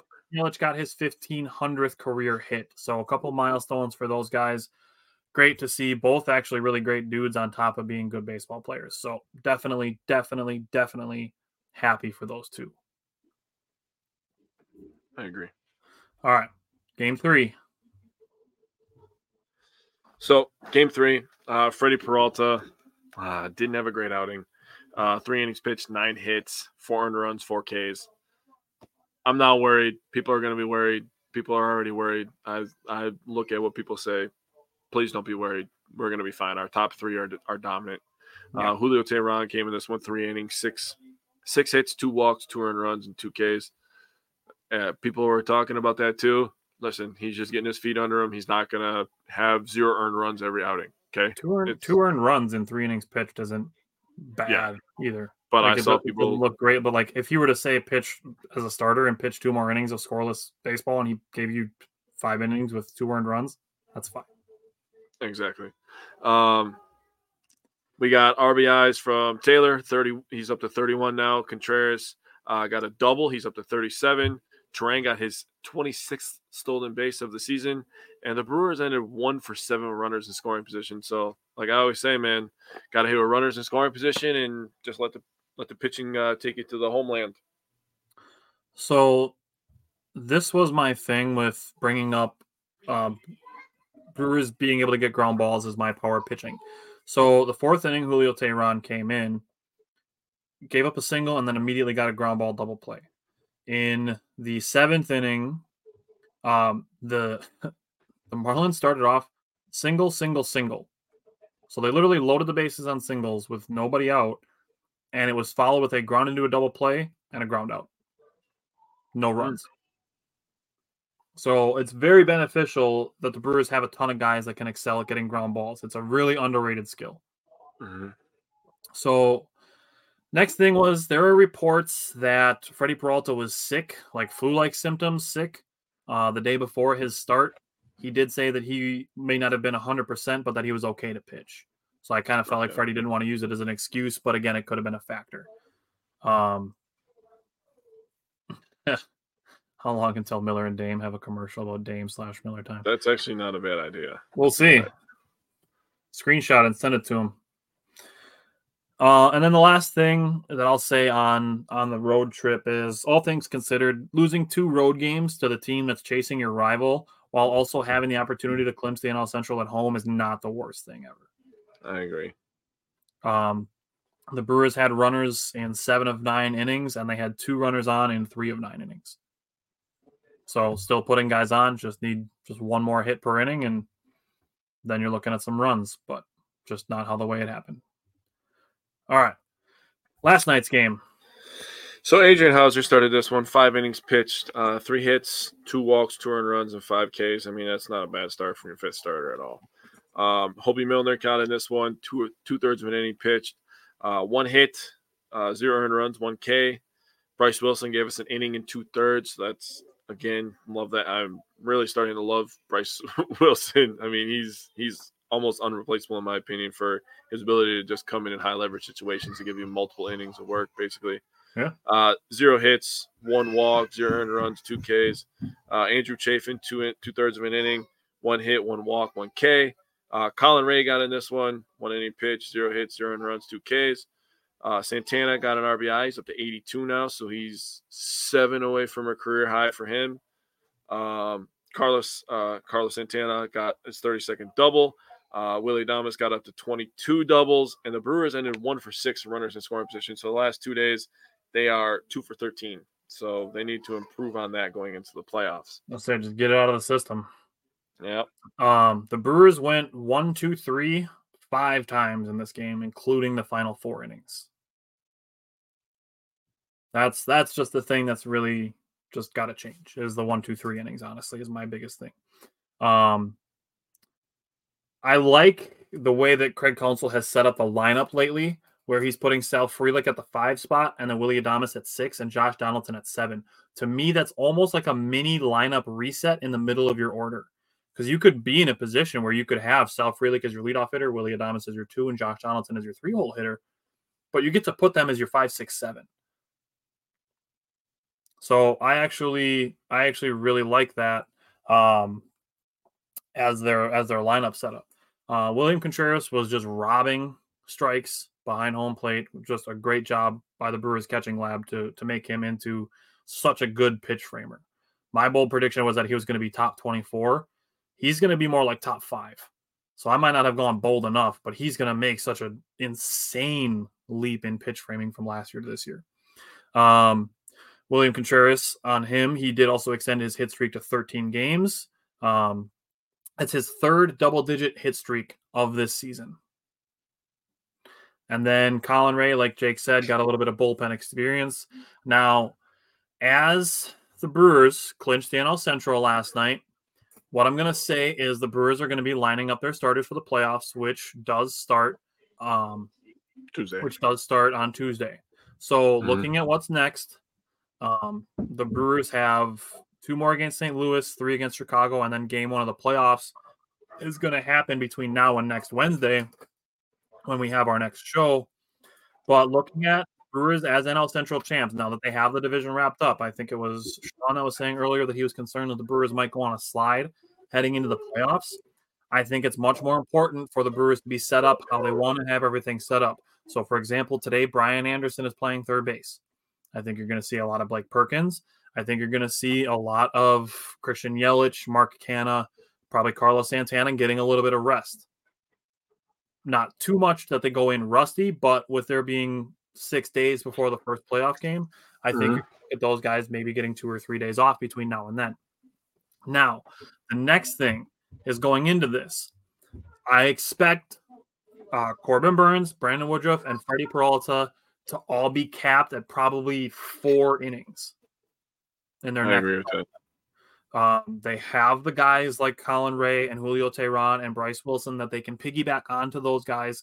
They just called up Ethan Small today with J B Bukauskas going to the injured list. So they have guys they can piggyback these starters with so that they go into their first playoff game well-rested by not having thrown one hundred pitches in seven innings in their previous start. They're going to have them going in feeling as fresh and as like refreshed as possible to start the playoffs. So do not be surprised, and I wouldn't I wouldn't even go that far. I'd go farther to say expect the top three starters for the Brewers to be um, making short appearances in their final starts of the regular season. Mm-hmm. So that said, two against Saint Louis, three against Chicago in regular season, and then game one of the playoffs. We don't know who it is yet. So it could be it could be the Cubs, it could be the Marlins, and it could be the Reds. That's those crazy. Three, those three are all within a game and a half of each other. In my yep. opinion, the Diamondbacks have kind of locked up the second wild card spot. Yeah. Um, so we're really looking at those three teams for one spot. They're all within a game and a half of each other. I mean, ideally, for the Brewers, we might as well like it to be the Reds because we ten and three against them this That's year. What I said. Remember, I said, I kind of hope it's the Reds, and I know we're going to win. Yeah. Honestly, I I really don't care who it ends up being because I have I confidence in the Brewers either way. So I'll go first. I'm going to say the Brewers have a three and three week. Three and three? I think they're going to split the next two with the Cardinals. I think they're going to win one out of three against the Cubs because the Cubs might be fighting to get in. So they might be playing all their starters. Meanwhile, the Brewers are playing their starters for four innings and then pulling them out.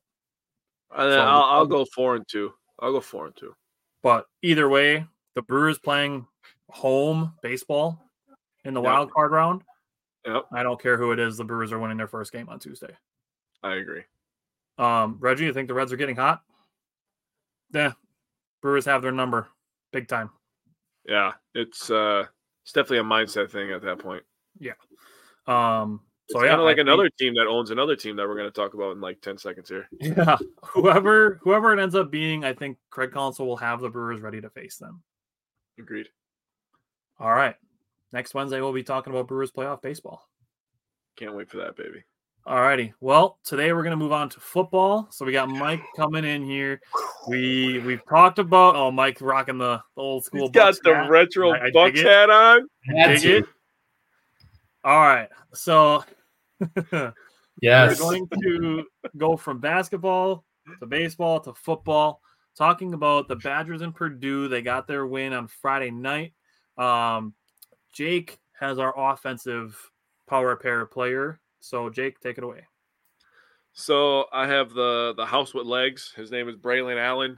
Uh, sixteen carries, one hundred sixteen yards, a seven point three yard average, two touchdowns. He had a long of fifty-two. He also had one catch for nine yards. Uh, what else? What didn't he do?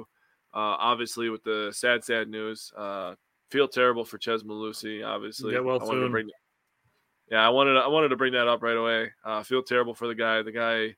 Uh, he cares. He wants to win. He loves his team. Uh, I feel like he really loves the Badgers. Yeah, get well soon, uh, Mellusi. Seriously, but Braelon Allen's going to be relied on even more than he was. So uh, we'll we'll see what the rotation looks like. Obviously, next week we'll have to make some predictions on some things, but yep. uh, we'll obviously get more news and more updates as well. But Braelon Allen was tremendous against Purdue. All righty, Mike has our defensive power pair. Or no, Ooh. I do. Sorry, yeah, I was going to say, I'm like, oh, I'm crap, I didn't look. But. I had it written next to it, not not reading my notes properly. My bad. I have the defensive guy. Mike has our underrated performer, so we'll get to we'll get to that. Let me do the defensive guy first. Our defensive power pair player was Ricardo Hallman. We can't have Hunter Wohler on here all all twelve weeks. We probably could, but we got to give some other guys some love. So this week we went with Ricardo Hallman. He had five tackles, including a very nice tackle on a wide receiver screen that Jake and I broke down on Monday. And then he also had two interceptions. Oh, excuse me. So uh, we went with Ricardo Hallman for defense. Mike has our underrated performer.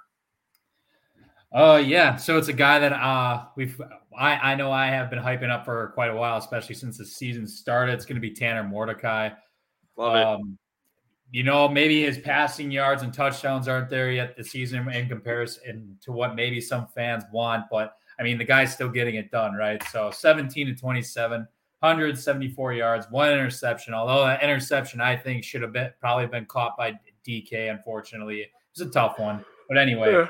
And they had fourteen carries, forty-four yards, and two um, clutch touchdowns right in the red zone. So, um, you know, we, we've talked about this week after week. The guy's just mobile, and that's just something that uh, we've, we've been missing for quite a while and with Wisconsin football with a quarterback. Uh, clearly, this guy's a running threat. And, uh, you know, eighty-seven point eight Pro Football Focus, which is, I like to look at that a lot now lately, as you guys know as well. That's a pretty damn good score. But um, no, mobility is what we need, especially and especially now. I think we might even see this consistently uh, now that uh, Mister Chez Mellusi, unfortunately, is no longer with us for the season. I think we're going to see more of this throughout the season. Obviously, that could that's ri- that's going to be a little risky. Um, you know, with the quarterback, but uh, I could see this happening more as the season progresses, especially with what transpired this past week.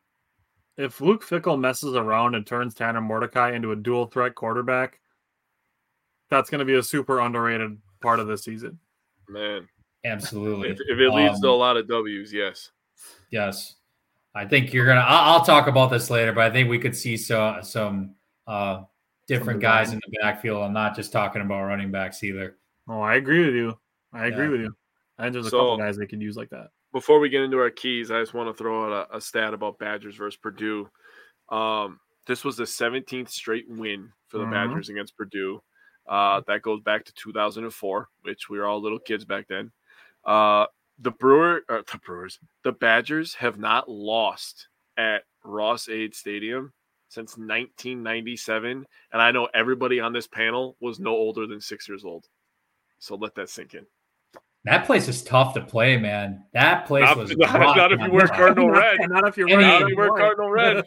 I mean, these Purdue beat Ohio State not too long ago at their stadium. So I mean, it's it's Good it's out him. there. I mean, that place was, was rocking though, man. I was going into the season, I thought this was going to be one of the losses that we had.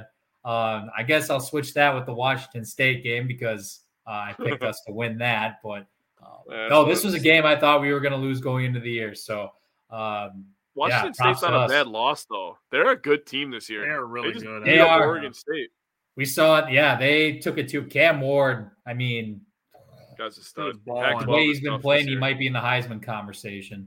And I'm not kidding when I say that. Yeah, not not over. Uh, what the hell's Washington quarterback's name? Mike oh, there's Vanek. a lot of dudes. That, yeah, uh, that guy's a freaking stud. Big fan. Yeah. Stud. I Penix would legit actually be scared if one of the N F C North teams got him. Yeah, yeah, he's good. Um, all right. So let me also throw this out there. I don't know if either of you guys plan to mention this. Actually, no, Jake's going to mention it. I'm, I guarantee it. Uh, Michael, go to you first. What improved for the Badgers in this game? Yeah, so I would say the the, pa- the pass protection for sure. I know we've so, some of these offensive linemen have had bad games. Um, you know, we could talk about them. Jack Nelson, he, for example, um, you know, he didn't give up one single pressure this this past weekend week, which is great. That's something good to build off of going into um, obviously the rest of the year after the bye week. But um, not just the linemen though, too. Uh, I'm going to give the running backs uh, some props. So the one key play I'm going to bring us to, uh, it's in the second half. It was a third and six uh, in the fourth quarter with seven twenty-seven to go. I think this might have been Chez Mellusi's last best play as a Wisconsin Badger, unfortunately, but he had the biggest block, I think, of the possibly the entire game, because this is a point in the game when we were stalling. Purdue was uh, was moving the ball quite a bit on us, too. Uh, we kind of let the gas off, so to speak, which we're going to talk about.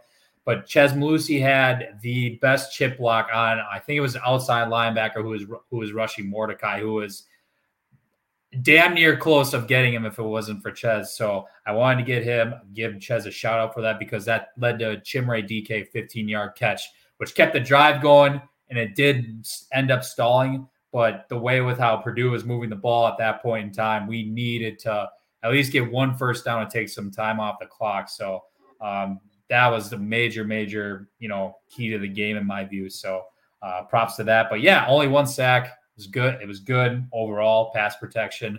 Um, need to build off this. Jake, what do you improve for the Badgers? So last week I was talking. I wanted a fast start, and that's exactly what I got on Friday night. Um, they got off to a very fast start. Uh, first drive, eight plays, sixty-two yards. Uh, they only had one third down that entire drive, so they were they were business. Uh, they had a uh, just disgusting touchdown run by Mordecai, which me and you broke down. Uh, earlier this week, just parting the Red Seas on that one. Uh, second drive, seven plays, thirty-eight yards, uh, a clutch pitch and catch uh, from Tanner and uh, Tanner to C J Williams on third and five. Uh, absolutely great concentration by C J, and Tanner had a six-yard touchdown run on third and goal on that drive to get us up fourteen to zero. So those were two clutch plays. A third drive, sixteen plays. This is an old school Wisconsin drive. sixteen plays, seventy-five yards, picked up four third downs. The Badgers started the game nine for nine on third down, so that is something that is phenomenal uh, on this drive. Uh, Allen ended it with a fourteen-yard touchdown run. Tanner Mordecai went five of six for forty-three yards on this, uh, including picking up three first downs with his arm. So just tremendous stuff on this drive. Got off to a really fast start and didn't look back, really. I like it. Um, first opening drive touchdown of the year. Yeah. Yeah. Yes. Yeah. So for me, the thing that improved was the consistency, and it's the consistency in play calling and execution was much better. I'd say this is the, and I don't think this is a hot take, but this was the offense's most complete game of the season so far. Yep. And I feel like week to week, we've seen more and more flashes of what the offense is capable of. So this happened at times where we felt like, okay, these are the drives where they're playing up tempo, they're playing pace, they're mixing this, they're mixing the run, they're mixing the pass. Yep. Uh, and just moving the ball and just continuing to move the ball. We could see it for, you know, a drive here and there, and then we have a drive here and there in the next game, and then they'd go on a nice touchdown drive. So I feel like they're starting to get consistent by putting drive after drive together as opposed to just one or two drives a game where they look really good. Just so Yogs um, can see that. What up, Curtis? Keep going. Um, so, yeah, for me, it was the consistency of the team improving, and I really appreciated seeing that. So, Mike, what is something that the Badgers can improve on offense going forward? I would say, you know, we, we now we got to a game where we finally got off to a fast start, right? Now, how can we improve from that? We got to keep the pedal down. Um, you know, Jay kind of mentioned it before. I, you're not going to be perfect in this stat, but we were seven of seven, I think, in the first half specifically on third down. That was impressive. Uh, then it ended up being nine and nine. And then I would say even get more so turning field goals into touchdowns, right? Because we definitely had so we had, definitely had a handful of opportunities. I mean, there was two occurrences where I think it was like third and goal from probably about the four or the five. There was a blitz twice. Purdue brought a blitz. Tanner Mordecai threw it to the like the exact same spot in the back of the end zone, and that led to, you know, field goals. So just keeping keeping the pedal down. I mean, yeah, that was the main part. Thank God we have we have we have a kicker now, um, but more so just um, keeping our foot on the gas, because there's times where we definitely stalled out too. Is right probably in the end of, towards the middle of the third, early fourth, especially when Purdue is really, you know, putting our backs against the wall because they were starting to move it, whether it was through the run or they did get a couple pass plays off us too, but more so of the running, which I'm gonna talk about later. But um, if we can just keep keep a pedal down on that, um, you know, we're we're gonna be sitting good. Now we had a good game in the first half. We've done it in the second half before, t- in the third quarter specifically. Now, how do we put that all together? So I'm looking forward to that. We're going to see different things, I think, once uh, we hit Rutgers and continue on in the Big Ten season. But uh, just got to put it all together and keep the gas pedal down. Jake, do you uh, do you want to answer this question before you answer the Badgers offense question? Yeah, sure. So, uh, hi, Devin. Welcome to the page. Um, the reason that I like Grayson Allen, first of all, he's a tremendous spot-up shooter. Uh, Tyler and I talked all last year about his ability to break down a defense uh, with his dribble drive. A lot of times when the offense was stalling out and people were just building a wall on Giannis, it was Grayson Allen who was the guy that broke down the defense and, and got people opportunities off of dribble drive, uh, catch-and-shoot uh, opportunities. Also, he became a very decent defender last year. He got much better on ball. He got much better off ball. He was jumping passing lanes, and he's a guy that's a little bit underrated at finishing in the paint. Uh, take all of the the other antics out of it. Uh, you're gonna you're gonna sit there and pretend like not other N B A players have antics off the court that you don't agree with. Uh, just because every once in a while there would be something that you didn't agree with doesn't take away from his impact on the the game, the games that he had, and he was I never heard anything bad about him as a teammate. So. If you're going to be mad about something that happened ten years ago at this point at Duke, I would say that you need to get over it. Yeah. And on the subject of Grayson, I'm glad you brought up his driving kick and his finishing ability, but the, the bottom line was he gave his effort. And what yeah. I'll say about Grayson is he owned his role. one hundred percent. He knew he was the fifth or sixth option on the team, and he owned that. Yeah. So he, he played his part. He never complained about it, and he gave his effort. So, um, and, and like, like we talk about all the time, people always like compare everybody to like the best players in the league. Compare him to other people that are in his role. Right. Um, he said I can't. He said I hated the Duke boys with the silver spoon. Ever I since get that, and I knew that's what it was. I knew it. I knew it right away. I didn't even have to like like I don't even know you, and I already knew that. You it's, see Duke it's across the, the chest thing. And you hate people. Going from college to N B A, once they're playing for my team, I'm a fan. Yeah, uh, he's, it says Bucks on his chest now. So right, it's just like it's just like if the Packers were to draft an Ohio State player, yeah. like Josh Myers is on the Badgers or on the Packers, but like we want Ohio State wide receivers. Like we're I talking about Badgers, and we hate Ohio State, but there's no denying they turn out wide receivers like the Badgers turn out offensive linemen. You're, they, you're not going to love Marvin Harrison Junior? Like, really? yeah. Um, we we gassed up Chris Olave when we did our Saints recap yeah. last night. Yeah. Um, Michael Thomas is good. Garrett Wilson is good. They've they've put good um, they put good uh, wide receivers in the N F L. If we get somebody from Ohio State, great. They're a good university that puts people in the in the N F L. Oh. Um, and obviously the Steelers have the same feelings about the Badgers defensive players. Now, Keanu Benton was balling, bro. He's balling for them, bro. Got his first sack. He did. Last He's balling. Week. Yeah. Yeah, which yeah I agree. It, so let's get back into the Badgers football here. What, what needs to improve? For yep. me, it was penalties. Uh, the Badgers had eleven penalties overall, ten of them on the offense. Um, I tallied them up. We had one intentional grounding, one delay of game. We had a holding, uh, two holdings. We had one on Bordolini and one on uh, Rucci, the Hayden version. And then we had six false starts. Ugh. Yeah. That was so the, bad. So, like, the holding, understandable. Delay a game, that kind of shit happens. Intentional grounding, again, that's one of those things that happens. False starts, though, that's knock that's a off. mental thing. Yeah, you you take those off. six away, uh, you, you, you're looking pretty decent, in my opinion. Uh, like I said, holdings, those happen every single play. You can literally call a holding on whoever the hell you want on any given play. Any punt return, you can call it on defensive linemen if you want. They start calling that more the last couple of years, by the way.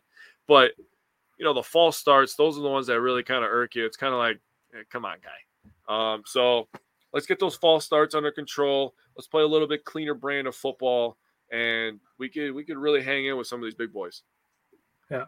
Devin, thank you for the question. That's that's why we do the show live, so people can comment and give us their questions and their input. That's that's one of the main reasons we do the show live. So thank you as well. My thing for what the Badgers can improve on, it's drops. There were three drops in this game. Uh, one, Hayden Rucci dropped what could have been his first touchdown of the season. Um, he dropped a ball on like the one-yard line where if he just falls backwards onto his back, he's in the end zone for a touchdown. Now, this drop didn't end up affecting the team because the next play, Tanner Mordecai ran in for his first touchdown. But second one, hmm... Mike gave a lot of credit to Skylar Bell last week, but Skylar Bell had another drop this week. Um, it was a deep shot on first down. Would have been a big play, and the drive resulted in their first punt of the game shortly before the, the end of the first half. Yeah. And then the third one was Will Pauling dropped what would have been another big play, uh, and with his speed, maybe even a touchdown. Uh, yeah. That drive ended in a field goal, but you're looking at it, for me, when we're going to get to the Iowas, the Ohio States, even Illinois, the Minnesota, when we start playing teams that are better than Purdue and better than uh, Georgia Southern and Buffalo and Rutgers, when we start playing better teams, leaving points on the board is going to be a big deal. Yeah, That's absolutely. Why this is such a big thing for me to continue bringing up, is leaving points on the board. Now, thankfully, like I said, the Badgers were still able to get ten points out of out of these three drops. But, I mean, you look at it, there's potentially twenty-one points worth of drops here. And the Badgers got ten. Yeah. So you're looking at, let's just say the Badgers were able to get those extra eleven points. We're talking about a forty-nine to seventeen victory. Close to that forty to six prediction of yours. Close I know. It, it looked so good in the first half. And I'm like, oh, it, uh, yeah. I, that's what I said to Jake. I'm like, it looks good in the first half. All right, Mike, what improved on the defensive side of the ball? So we harped on this the first couple of weeks of the season because we were uh, really, really longing for it. But we got multiple turnovers in back-to-back weeks, uh, led by, by our boy Ricardo Hallman, two interceptions. He had the one uh, right at halftime there. Um, yeah, it looked like a good, clean play, too. I mean, both – it was basically – I looked at it as, you know, the game five hundred where, like, somebody just chucks the ball like yeah. – it's like those two dudes were just like trying to catch the ball, right? That's how I looked at it. The receiver, the receiver slipped. Um, Ricardo did his job, caught the ball halftime, and then he had you know, another. You know what I think of that interception though? He took that kid's lunch money, dude. He really did.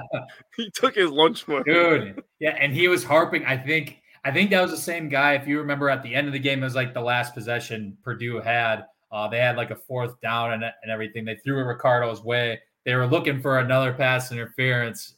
Uh, no, but they called offensive pass interference. Uh, Ricardo Holman got, yeah, he got pushed on. And then, like, the flag was thrown. Ricardo got in his face after it, too. And I'm like, yeah, that's right. That's that's how you know he's in your head. Exactly, exactly. um, but, no, and two interceptions. The second one came. They actually ran his own coverage on this, too. Um, basically, the guy was doing doing a crossing route, and uh, Ricardo basically stayed put in, in his area, saw it, picked it right off. So that was really cool to see. Then the third the third interception, or excuse me, the third turnover. Uh, shout out to Caden Johnson. He only had this guy. He got a strip sack for us, or it might might maybe just call it a sack, but um, he only played flat five snaps all game. So uh, to say he, uh, yeah, to say he got his uh, money's worth, uh, yeah, you could say that. So uh, yeah. Then Darian Barnes, as we know, um, the running back picks it up. He thinks the play's dead, but Darian Barnes stuck with it, strips the ball out of out of the the guy the running back's hand, and then uh, causes a fumble and. That basically sealed the game. So that was with about, yeah, five minutes, twenty seconds to go. We get the ball on Purdue's, I don't know, roughly twenty-five, thirty-yard line, and, you know, the rest is history. But that that was crucial because, again, Purdue, that whole second half was moving the ball on us uh, quite a bit. And to put that drive away with how that – to how we end it, to how it ended that way, that was uh, icing on the cake. That was badly needed. All right, Jake, what uh, what improved for you? For the Badgers defense? So for me, it was the third down defense, and it wasn't like a massive improvement, but for me, it was a step forward. Uh, again, this is a building block year. Uh, we're going to say that a lot with the Badgers and the Packers. So to have these building blocks and build upon things week to week is something that I really like. And when I think about third down defense, I think about something that Luke Fickell said about this game after the game. He said, I think we grew up tonight. And I think that when I think about the third down defense, they forced Three of seven in the first half, three of eight in the second half. Uh, uh, Annie says hi to Devin. Uh, we say hi to Annie. So hi. Um, they they caused them six of fifteen on third down, so that's forty percent. They were giving up a, a little over fifty percent, like fifty-one percent, last couple of weeks. So they gave up twenty-three first downs, uh, not all on third down, by the way. But nine from rush, thirteen from pass, and one from penalty. So clean up the passing first downs, in my opinion, and I think that we're going to be looking like a stout defense. The one thing that – oh, hi, yeah. Bot, Annie. I know. I know. um, one thing that um, I think needs to improve on the defense, and I was actually talking about Cody, who's in the comments right now, is I think that the Badgers are allowing the offense to dictate too much of the pace right now, the opposing team's offense. So I would like to see the defense attack a little bit more, but that's not my to improve, but it kind of goes in with it. All righty. Uh, for me, it was the improvement was not allowing big plays in the passing game. So Georgia Southern actually had the biggest play of the game um, last week was um, a sixty-eight-yard passing play. Just a, a too big of a play to allow. And this week, Purdue's biggest passing play was eighteen yards. Cool. So we talked about last week, a bunch of us brought it up. I think actually all three of us brought it up, that uh, Deion Burks was averaging twenty point, twenty-four point six yards per complete or per reception coming into this game. Uh-huh. And then, like I said, Purdue's longest pass play of this game was eighteen yards. And then the other things, and I just I just went through his games so far this season. The Purdue quarterback, Hudson Card, had his lowest completion percentage of the season, his lowest yard total of the season, the Damn. most receptions, by far his lowest yards per attempt, by far his lowest rating, and zero passing touchdowns. So that's the, the good. Purdue handled the passing game very, very well, in my opinion. So that was a big improvement from the week before. So... Mikey, heading into the bye week, what needs to improve on defense for the Badgers? Uh, I think, I mean, our run defense, right? We're kind of like Wisconsin defense in the past. Like this is what this has been one of our specialties, I, I would say, in comparison to uh, what our kryptonite has been with like spread offenses and just like gashing us. Our run defense is usually, um, you know, our, our bread and butter with like stopping opposing teams, but. I did kind of bring it up in the, in the chat too, but I mean, what's interesting here is, you know, Jake between Jake Ch- Chaney and Jordan Turner, they played all the snaps except one for Muma. So I, I still haven't heard anything in regards to what's going on in that situation. Could be personal, could be whatever, but that was just one thing that, that stuck out. Fickell did say he was, ma- he was available for the game. So if I don't know what's again going on with that, but that, that guy, usually Muma is a run stopper and, Um, I don't know. If it's thirty-one carries, one hundred ninety-four yards, two touchdowns, you know, that's just not like us. Um, something that we need to clean up. Hopefully that that that situation is going to be solved too by the time we see Rutgers, whether it's personal or not, or, or somebody else is going to have to step up, plain and simple. So uh, that's something that definitely needs to get cleaned up going forward. Jake, what do you think needs to improve heading into the bye week for the defense? So I'm piggybacking off of Mikey here, but I agree with the running game. He gave some of the numbers. That comes out to a six point three yard average. That's that's gross. That cannot happen. You're allowing teams, like I said, to dictate uh, the pace that they want to play at. They're staying ahead of the sticks, which uh, goes back to what I think improved was the third down defense. If you don't stop the run, you're going to have bad third down defense. Uh, we talked about that during the Packers-Falcons game. Mm-hmm. The Falcons a lot were allowed to just run the ball, uh, dictate the pace they wanted to play at, and they they sat in third and threes all game, and of course they're going to pick them up, and people are going to be like, wow, the Packers' defense is bad. Stop the run! Yeah. yeah. You stop the run, you stop – I'm not even shitting when I say this. You probably stop sixty-five percent of offensive playbooks because play actions, uh, little short passes off of that, I mean, there's so much stuff that you can play off of the run. When you get teams into third and long, you put them into predictable positions. Yes. Uh, you make it easier on yourself. Yeah. So uh, help yourself uh, by stopping the run. Uh, that's going to be important tomorrow, Green Bay, if you're listening. So please stop the run. Uh, the thing that uh, I looked at, some of the big runs, we gave up runs of twelve, nineteen, and nineteen. We gave up a nineteen-yard touchdown that that – kind of got you a little worried when you were watching the game. You're like, oh, God, they're kind of gashing us, right? A nineteen-yard touchdown run is not a thing that you want to see your team give up. Uh, I thought Card had good mobility. He also had a six-yard touchdown run. Uh, they also had a twenty-four-yard run. Uh, just the big plays need to stop. Uh, we talked about the big plays in the passing game. Don't allow big plays in the running game. Uh, and you'll have good third-down defense. You get people off the field, and then we got to watch Tanner Mordecai and uh, Braelon Allen run. So – that's what I want to see. So my thing, this is something I've harped on a lot with both of our football teams. It's tackling. Yes. Tackling needs to improve. It still needs to improve. Yeah. Uh, it was pretty good in the first half, but very sloppy in the second half, which led to some big plays, led to some extra first downs. The Badgers just cannot allow teams to extend drives in that way. Mm-hmm. This is a scenario where it's what I would say is the other team isn't beating you, but you're beating yourself. Yeah, on missing tackles. That to me is something that is on par with turning the ball over in any sport that you want to bring up turnovers. That's on par with that, missing tackles. That's basically the defensive version of a turnover, in my opinion. Yeah. Because you're yeah. just allowing the offense to keep the ball by not doing your job, something that you can control, which is just making tackles. So we've seen what happens to teams when the defense is on the field too much. This is what happened to the Packers against the Falcons, like Jake just brought up. When your defense is on the field for tons of time during the game and you allow the opposing team to extend their time of possession, that tires out your defense, which just benefits the offense of the opposing opposing team. So for me, it's still the tackling that needs to improve. Yeah. But, so before we get off, I have one more Braelon Allen stat. I was saving for the end because I wanted to end on a good note because I knew we were going to – do what needs to improve. So let's get positive real quick. Wisconsin running back Braelon Allen, one hundred sixteen rush yards at Purdue, is his seventeenth career one hundred yard, one hundred plus yard rushing game, more than any other active running back in the Power Five. Oh, hell yeah. There we go. Um, my last thing that I wanted to say before we signed off is Mike said that this could be potentially Chez Mellusi's last big play as a Wisconsin Badger. I don't think so. Oh, It's not that he's going to be back this year, but Chez Mellusi, by getting injured in week four, has the ability to come back in twenty twenty-four, and I think he will do that. That's going to be interesting. That I, I saw yeah, that too, right? sixth-year senior. I mean, he'd be good for, for the young guys because you got to remember with our we got three freshman running backs coming into the system.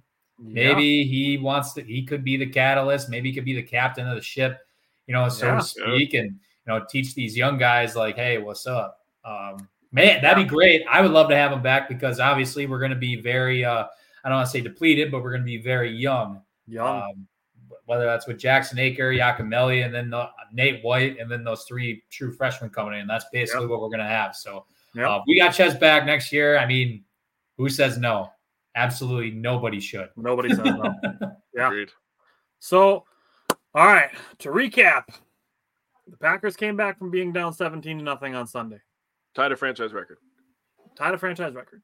Uh, the Brewers clinched the N L Central yesterday. Uh, the Milwaukee Bucks got Damian Lillard today. And the Packers play tomorrow. Uh, Jake and I tomorrow afternoon are going to break go. down the Packers plays from that comeback. We're going to do that live tomorrow afternoon, kind of similar to how we did the Badgers on Sunday or on Monday. Yeah. And then the Packers play tomorrow night. And then Friday night, we'll be back to recap the Lions game. We're not going to do the preview. We're going to save that for the following Friday. Yep. Other than that, go Brewers. Playoffs start on Tuesday, so we're cheering for the Packers, the Brewers, and obviously we're going to be getting closer to Bucks season, which starts a month from tomorrow. So we're very, or no, a month from yesterday. A month from yesterday. Their first game is October twenty-sixth, so we're less than a month away from Bucks season, which is very exciting. Um, to answer one last question, um, why are the Packers working out kickers? I missed the Packers part. The Packers part was last night, Reggie. So yep, if you yep. missed that, you can go back and watch it on the page. You can watch it on YouTube, or you can listen anywhere you get podcasts. Uh, the Packers are working out kickers for the practice squad. That's Thanks it. for joining today, Reggie. You stayed with us the whole time. That's awesome. Yes, and uh, just to remind you guys, Damian Lillard is a Milwaukee Buck. Ooh. You know how to book flights and hotels. All you're missing is a tool to plan the travel experiences you'll have once you arrive.